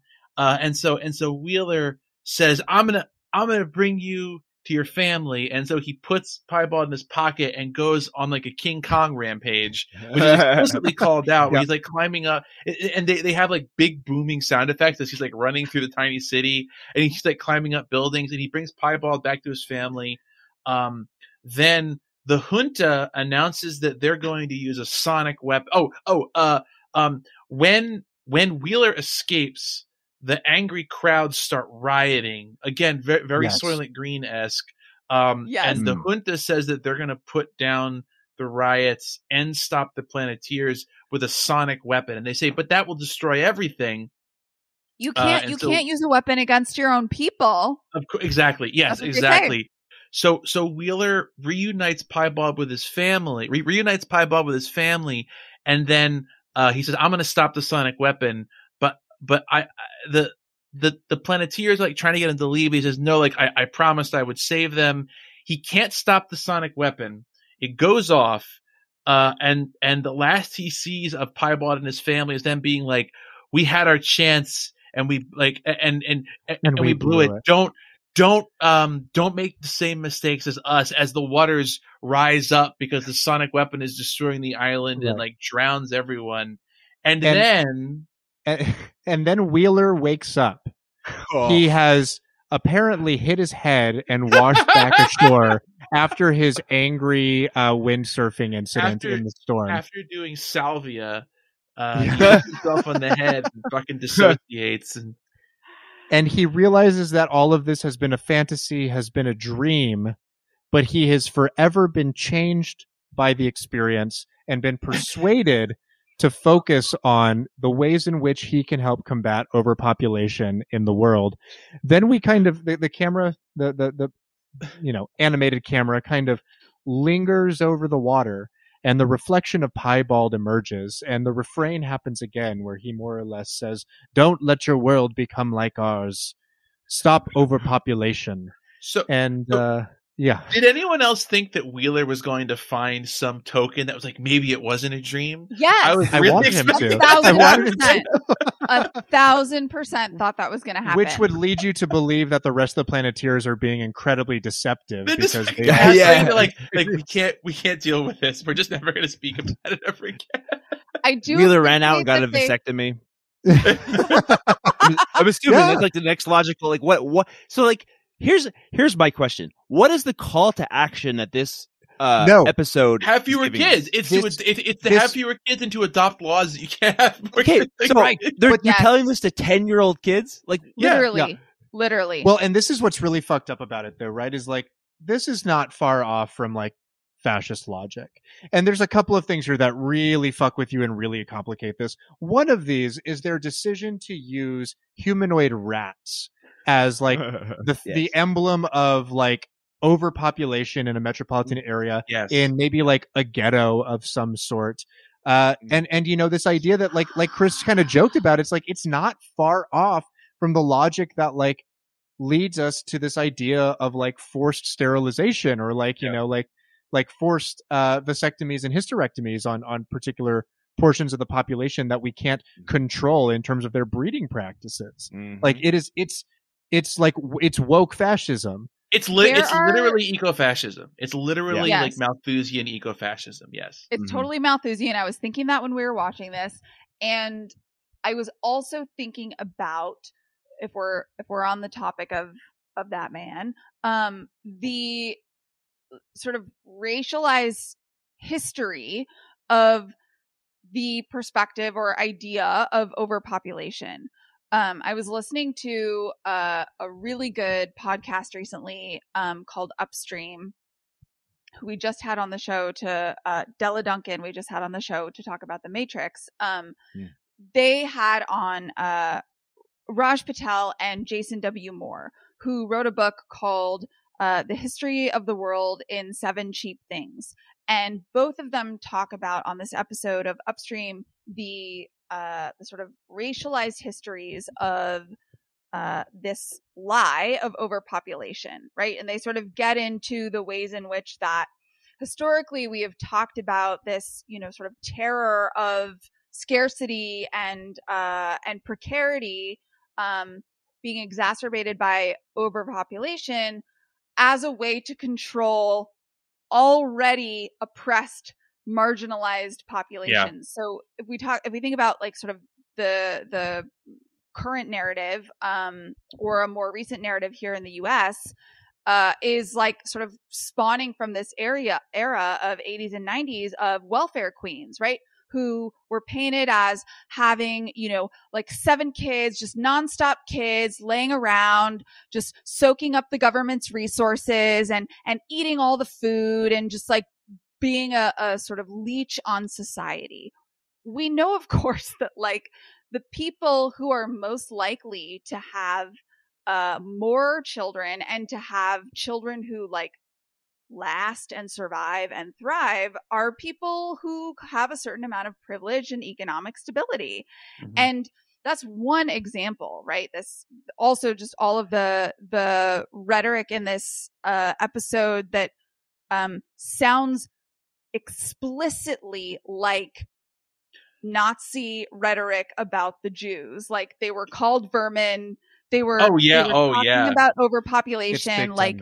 Piebald is clearly Jewish. Like, uh, it's I didn't think you know, I, I didn't think about that, but yeah, yeah, that makes sense. there there are plenty of examples in history of this idea of overpopulation, the terror of overpopulation, and the filth. being It's always, it's always filth. and the filth. ill. It's like like if, if you have too many kids, everything's filth. Yeah, he Yes. was like, it's and, and Wheeler was like, oh, it smells here, and it's like, yeah, like Ki- and the pollution. So the, the the interesting thing, sorry, the last thing I'll say about this, the interesting thing about this perspective, particularly in the 90s, um, about overpopulation as being directly linked to the problem of pollution and environmental ruin is mm-hmm. like the most fucked up lie there is, right? Where it's like, again, it's completely ignoring that there are multi trillion dollar industries that are the reason for Mhm. it's like like you said that one of you had said it's like the, the five companies that are the cause of like 90% of the world's pollution right it's Right. not like ladies having too many babies it has Mhm. nothing to do with that and lastly what i'll say is if anything what we know uh having the you know sort of political perspectives that we all in this group here have is that there is an incredible amount of waste caused Mhm. uh, in capitalism. That's the point, right? It is meant to produce surplus. It is meant to produce capital, Yeah. and so like this, And and it's it's be, it's better to destroy unsold goods than to reduce the price. Also, It is better Oh, yeah. to destroy unsold goods than to give them away or reduce the price in some way. And Yeah. that is never talked about, right? It is always that there are too many mouths to feed Mhm. and not that we actually have way too much fucking stuff. And that's the Mhm. point of like Yep. this thing we're all a part of. yes, Can I can I can I uh can I not blow any of your minds by the way because this is this is the least surprising thing. Um so oh, no. so on on the Ted Turner Wikipedia page there's a subheading called curbing population growth. Uh, and no. Yeah. Turner Turner established the Turner Foundation to address ways to curb population growth. He put 125 million of his own money into it and set aside 6 million each year to address population growth rates. Uh, in 2009, Turner met with Oprah Winfrey, Bill Gates, George Soros, Oh, and David Rockefeller to address issues ranging from environment to healthcare. They Oh. also addressed population growth, discussion of vaccines and immunization, uh, immunizations The were world's criticized. greatest minds. Yeah, Yeah, this tech- is like technocratic huge- Avengers. Huge breeding ground right here. Yeah. Like, Yes, yes, and and of course, I, I mean, Bill Gates is is is a huge advocate of reducing birth rates, Yes. especially Yeah. in like sub-Saharan Africa. But my Mhm. last point is: Would any of you care to guess how many fucking kids Ted Turner has? Twelve. Five, not Nine. not twelve, but but but five. Five. Yeah. And and he, Fuck he that. explicitly he explicitly says everyone should have two kids, and he has five. So so yeah, so Fuck him. you know what? and this is I, I point of this appreciate your thing. Point of like- view on Palestine, Ted Turner, but fuck you. But fuck Yes. you, dude. Well, and they don't they do this in the show too. Like in this episode, they flatten any sort of like understanding or sort of like explanation of the class dynamic and the hierarchy, Mm. despite the fact that we know that there are obviously governing leaders in the society. They're militaristic, right? They're sort of like this military dictatorship, but you have to assume that like these people control the the distribution of resources and none of Mhm. them seem particularly like fucked up or like worried about this thing and they're like Yeah. suppressing a population of people who are in that Yeah. state of precarity all the time. Yes. Who are Watership Down like, has be- has better class politics than, than Yes. has, has a, a firmer grasp of, of class politics. I, I- I should say than than the absolutely. Miceland episode.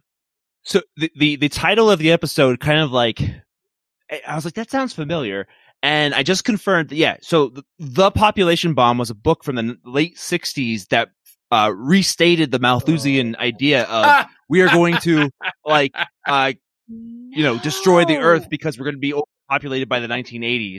Uh, and really, this is a fact I didn't realize until just this moment. But can you guess who published the uh, the population bomb? It was published by the book division of the Sierra Club. So mm. this was yes. So this was seen as not just like you know, this was seen as like a progressive environmental kind of like idea. Yeah. Yeah, See, but Liv you, you know what? I'm I'm glad that Bill Gates came up inadvertently and like I, I literally discovered that connection during you know while we were recording because it really it really wraps up in a nice bow what this show actually is, which is it it is propaganda from the elite to explain away the problems of the world shift the to, to shift the blame and to shift policy discussions away from any kind of as as, as carly pointed out away from any kind of systemic uh, discussion all onto individual action. And and also it, it is pursuing this this very like eco-fascist type agenda where it's like the problem is not the use of resources and you know irresponsibility with the environment the problem is the wrong people are Wrong Yes. using too much they're growing too fast the wrong people are doing this stuff we need to cut back of course you know we can't we can't cut back we're very important but you know birth Right. rates in We, africa not- not we. immunization in africa that all, all, all of that is is policy that needs to be set by the west by the richest people in the west of which ted turner you know is is you know he's further down the list than he, than he used to be. But it really is that axis of like the ideology of the wealthy where they're like we can run the world. Let us run the world. A- Yeah. a- like this show exists not just to message to kids but much like the earth day discussions of the 90s is an attempt of a power block to get out ahead of these uh, to to to yeah, yeah like yes ted turner sees the problem but he approaches it the way that the wealthy and the powerful do which is say well it's it's not me it's not the system that makes me Yeah. it's it's not the the system that exists to make people like me exist Yes. it is the system that everyone else depends upon not me i'm just one guy Right. Well, and, and this is also like Captain Planet itself is also part of the system where uh, capitalism and the ruling class take the things that might challenge them and incorporates it and resells it back to us. yes. As you know, here's here's the thing that you're that you know you think will help change the world, but we're gonna like narrow the conversation to acceptable limits of you know where where we think um you know this should go, but like the give you gives you the the um you know the the taste of like not I I don't even like some radical thought or, or or some like idea of what can make things better, but in, in reality they're just completely just um it's it's bought and it's uh, made and sold by the very people that you you want to challenge and defeat. Yeah, Yes, Yes. absolutely. it flattens it into are you are you for the Earth or like you're not you're not against the Earth, are you, Chris? You Like, anti-Earth. you You you're not, anti-Earth. you're not abolish anti-Earth, Earth? are you? That's so fucked up. Like like don't you care? But uh, but but like like you say, they na- they only do this once they've narrowed the discussion to where anything that would actually be effective is taken off the table, and that's Mhm. that's what Captain Planet really is. Is he he is like a neoliberal power structure that Yeah. that Yes. can uh, it can identify the problems, but it will never use the power it has to do anything but maintain the status quo. It will never. Yes. There, there is there is no episode where Captain Planet goes around and is like, you know what? Fuck nuclear weapons. They're all gone. Only the bad guys would do that. There's nothing where Yes. Captain Planet is like, you know what? We're we're not going to use fossil fuels anymore. I'm going to go around and shut down the fossil fuel. And Right. that that's off the table. The only Yeah. the only thing is to, to go after the most cartoonish scapegoats that we can find, while leaving the actual power structure that matters in place, and essentially just doing nothing. Like you're you're making a lot of noise while doing nothing, which is such which which is just as true now as it was in the 90s. Except now, Yeah. like people actually have a little bit of language to describe it. In the 90s, like if if None you this this conversation is total kook land in the 90s Mhm. Yes. like beyond kook land. Like, Absolutely. like Yeah. we would like like if we were having this conversation in the 90s one of the four of us would be an fbi agent maybe we still are I- I- i- i- if it's me then We're my checks op. are really late really late but but here's the thing about this. Here's the fucking thing about this. They constantly these these elites, these like billionaires who like control this narrative and who winnow down everything and like narrow the aperture to these like highly individualized, you know, kind of like useless sort of like cultural markers. They give up the game constantly. They are the most black pilled people in society. Oh, yeah. large. And like, it, and, and it's more present and, and, and prevalent today than it was then, maybe. But like, when you think about, you know, like an op ed or like an interview with Bill Gates, where he's like, you know, we really need to start getting used to the idea of living in a world without the sun, with the sky blackened. Cause like, that's what we're going to have to do. And when like Elon Musk and like all of his pursuits of like space travel, are because he's like insistent that the planet's going to die and that he needs to get off world to survive. Yep. Like Mhm. Ted Turner uh, uh, embodied in the discovery that I made right before we did this show, like Ted Turner's Doomsday video, like you know in in the late 1980s you know like upon like you know recording these these uh intro promos for for CNN when they were about to go on air he also decided to shoot this doomsday video that's like hey in the event that the world ends we're going to like have the military sing us out with uh nearer my god to thee or whatever it is right and and uh and we're gonna like play lovely music and have the american flag waving and we're just gonna like we're gonna hold your hand into the beyond and that's like Eh, eh. all that these guys want to do is just like Yes. let us go more gracefully into like Mhm. uh, a, a a doom that we have already apparently like written and co-signed as Right. a society Br- bringing this back full circle uh the video that video uh reminds me so much of the video that edward g robinson watches in soylent green when he's getting euthanized yeah Yes. and, and- and then then being converted into soylent like so like thousand percent. yeah, Yeah. it's it's i don't know Yeah. It- Yeah, I and will it's say, though, these people uh, are the is only pretty hot. people. okay, just Then get like, with it sidebar. Okay, Sidebar. the voice cast, like, yes, yes. we were totally consuming op content, but like, we Mhm. had some stellar voice actors Yeah. working for us when we were children. Whoopi Sting. Whoopi, fucking Ed Asner, Jeff Ed Asner. Goldblum, like Yep. LeVar Burton. these. LeVar Burton is LeVar. great. LeVar is Yes. So good. He's great. He Yes. has like three different voices in it. Like Yep. He does, incredible. and he also is the opening narration the Yeah. of the the sequence. I, I, I- honestly, it, it, like the best indicator of how good the voice cast is is so so Zarm is voiced by Sting initially, um, And and then- then and then and then when they couldn't get Sting back in subsequent appearances, they did uh, David Warner, who um, is uh, he's the bad guy in Tron. He's a he's like a Yeah. great bad guy actor.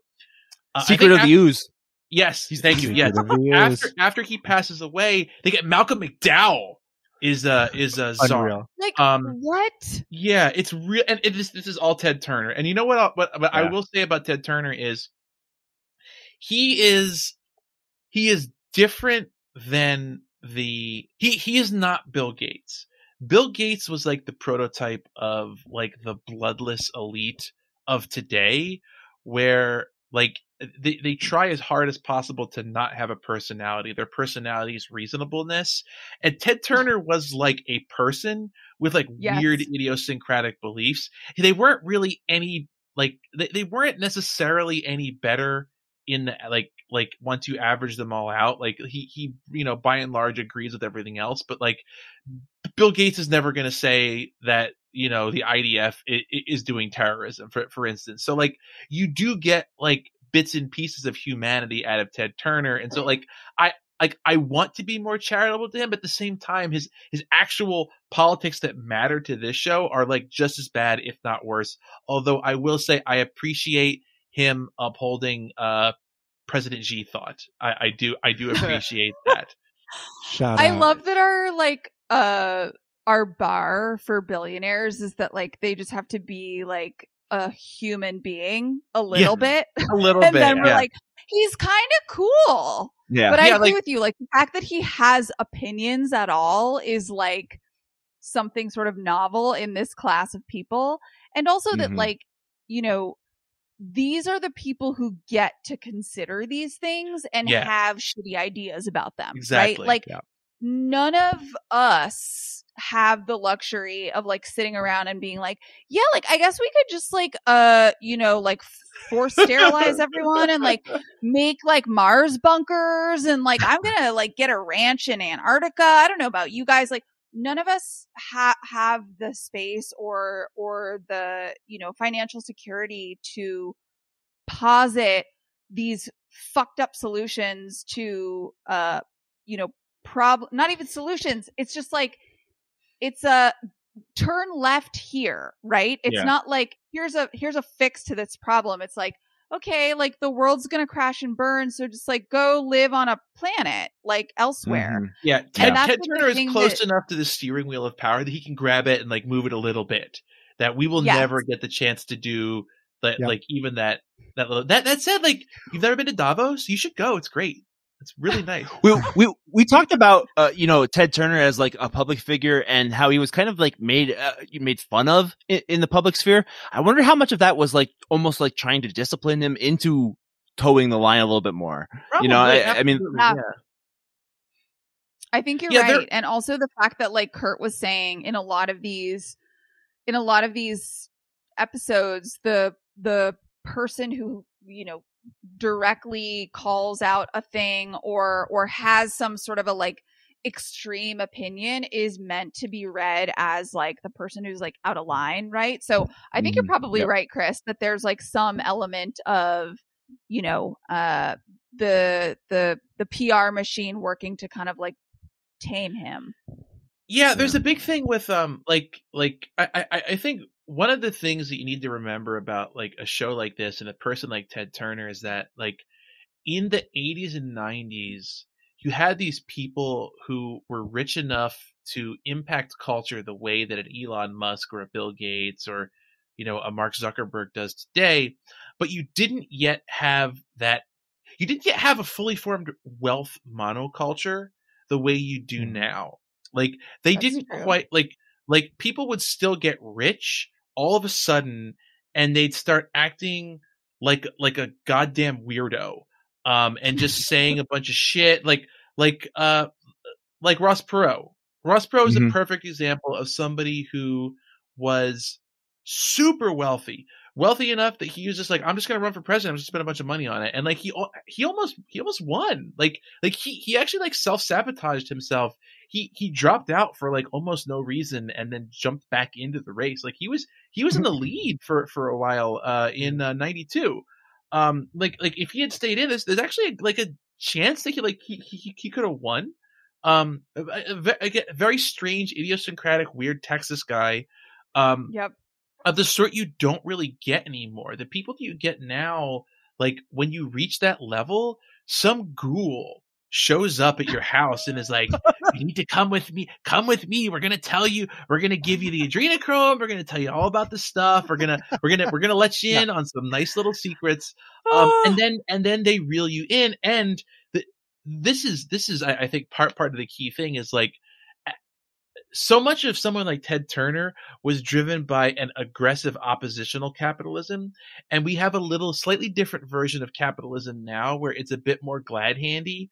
Where like Hmm. nowadays, if like, like Ted Turner was the sort of capitalism who he's a sort of capitalist who got by by hostile takeovers and like like aggressive stock moves. And nowadays you get by by knowing the but just by knowing the right people and making handshake deals at at Yes. like Davos and at you know like Mark Zuckerberg's weird human meat barbecue or or, or, or whatever. and so and so losing access to that would be a problem. And so you don't you don't get the like Ted Turner's as much because they don't want to lose access. Whereas Ted Mm. Turner is like, I don't fucking care. Like I did it. There was no CNN. I started CNN. What are you gonna do? What are you gonna do to me? I'll still be Ted. Turner. Whereas like there's only two people like that two or three people like that i- in the world now. And so like we're not going to get a Captain Planet from Mark Zuckerberg, thank God. We're not going to get an e- oh Oh. god. Imagine it. Can you imagine if Elon Musk made a Uh, cartoon show? Fuck, No. man. Fuck. I thought that was just called Rick and Morty. oh, yeah, Yeah. this is Rick and No, I'm kidding. It's a joke. Yeah. Oh God. I, I, I mean, I, I, I I really, I, I, that's the most cursed thought I've had in a while is, is if, Mm. uh, Elon Musk's version of, uh, of a captain, but like, you're not going to get that anymore. Times have changed. We won't get a Captain Planet anymore. Well, so the, the perfect encap- encapsulation of that is, you know, in the 90s, SNL made fun of Ted Turner. In today, Elon Musk hosts SNL. You know, I yeah, literally was just going to say that. Yep. Yes. Yes. Yep. I mean the the uh the sort of mono the pressure of the monoculture also means that these people are um are like fetishized more readily and easily because they don't have necessarily distinct personalities that we could say like oh I, that that Ted Turner guy is like a fucking wacko right like Mm. we're just like, oh yeah, like he's eccentric because he has money. Like we're not, you know, Mhm. judging them uh, uh, beyond the fact that like they have wealth and that you know makes them a celebrity to a certain but degree. you know who the last guy like that is? Was Donald Trump. Who? Donald Trump. Oh Donald yeah, Trump Yeah. was the last guy and that like man is president. that. according to Yeah. some he's, he's essentially president for life. Like I he mean- left well, he's going to be again tight at some point. on It's going so to be many fine, people. so. Yeah, August, it- I've like, heard. it's it, and it's it's it's funny to think of like like if you had to guess between Ted Turner and, and Donald Trump in 1991, like who's going to be president, you would have picked Ted Turner. A Absolutely. thousand percent Ted Turner. Absolutely. Yes, But- totally. You guys, I just have to like, I don't know if you had this experience, but like, I don't actually remember specific exchanges or episodes from Captain Planet. Like, at when I when you guys said Captain Planet, I was like going back in my mind. I was like, I remember watching the show and I remember Mhm. like what it was about, you know, sort of generally, but I couldn't think of like a favorite episode or like a, you know, a like really intense like battle scene that I remember or like Mhm. whatever. And I think like upon, you know, this rewatch, it's because like all of the episodes are like kind of the same, right? Oh yeah, Like, very much so. Yeah. even though the Mhm. curvatures of the the you know content become explicit in some way shape or form. I mean especially when we're getting into like rat junta and like gestapo mice and all that shit right? But like but for the most part it's always kind of like there's a bad thing we try some stuff and then we can't do it. And then our rings bring captain Mhm. planet. And then like there's a message at the end that's like here are the five things you need to remember to be a good citizen. Don't litter.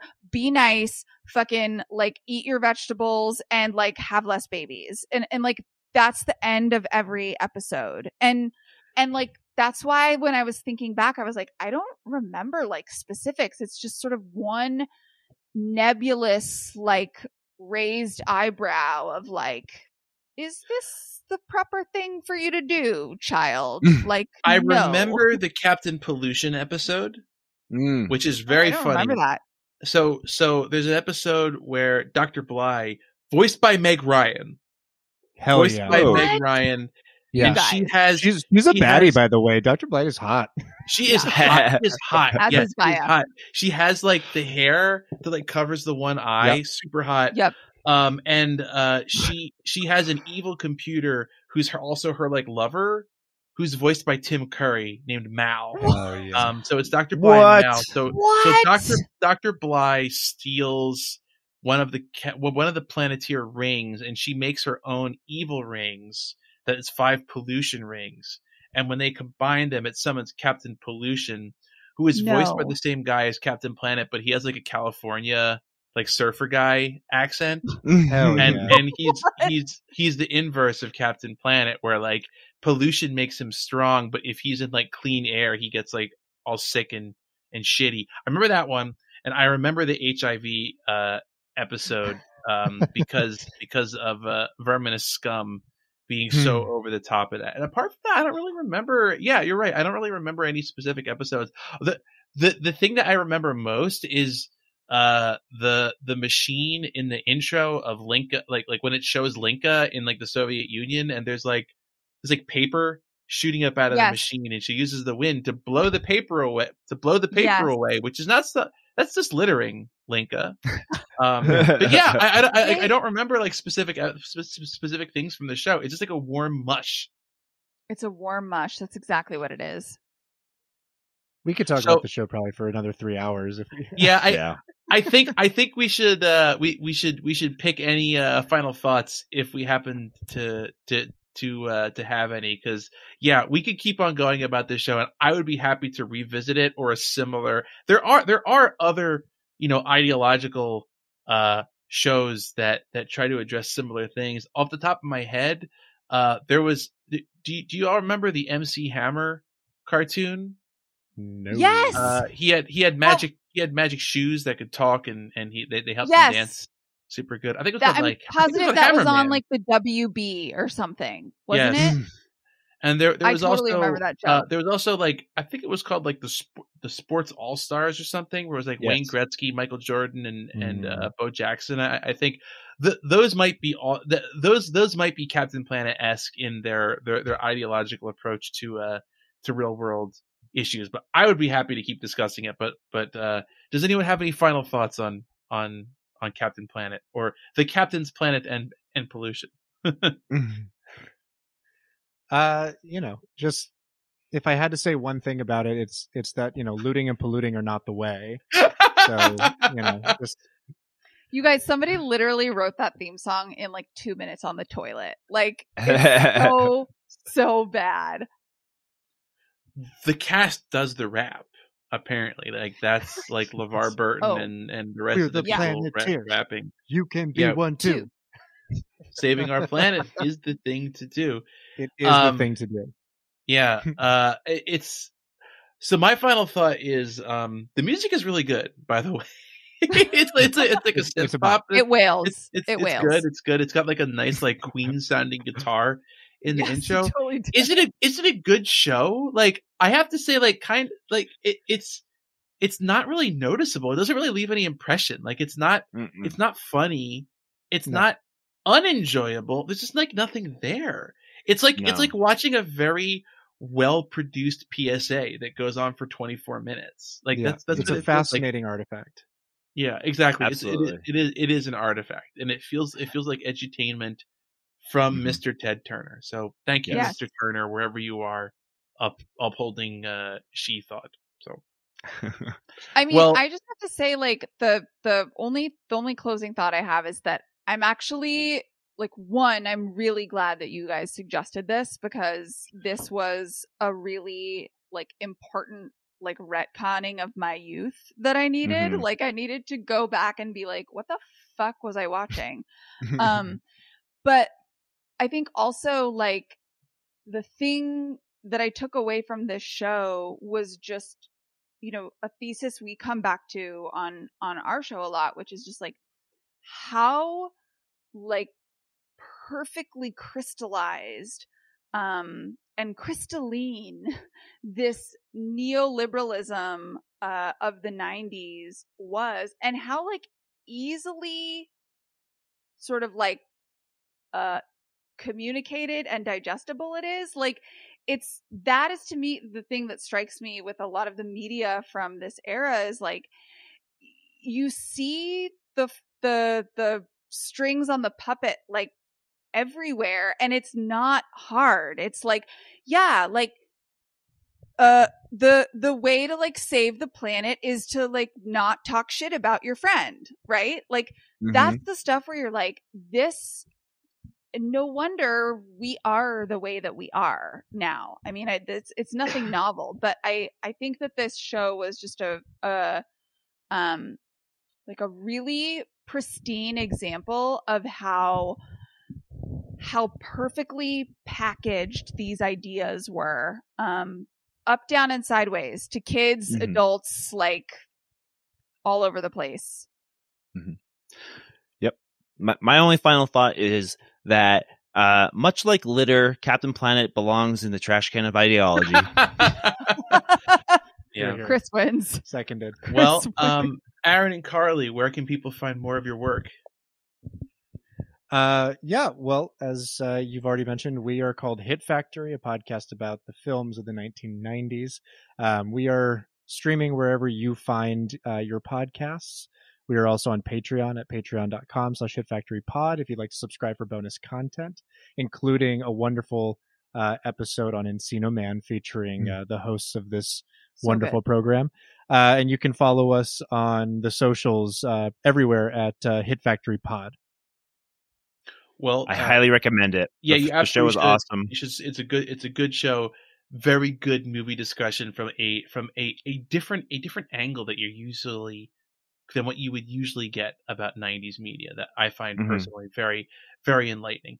Um, Mhm. Well, high praise Aaron, coming from you two fine people. Yeah. Well, thank Oh, you thank very you much. very You're, and you you you are very welcome as as well. Likewise. Uh, so uh, thank you, Aaron and Carly, for for coming on. Thanks everyone for listening to Parents Just Don't Understand. Have a good one. Cheers. Wind, water, heart, go planet! By your powers combined, I am Captain Planet. Captain Planet,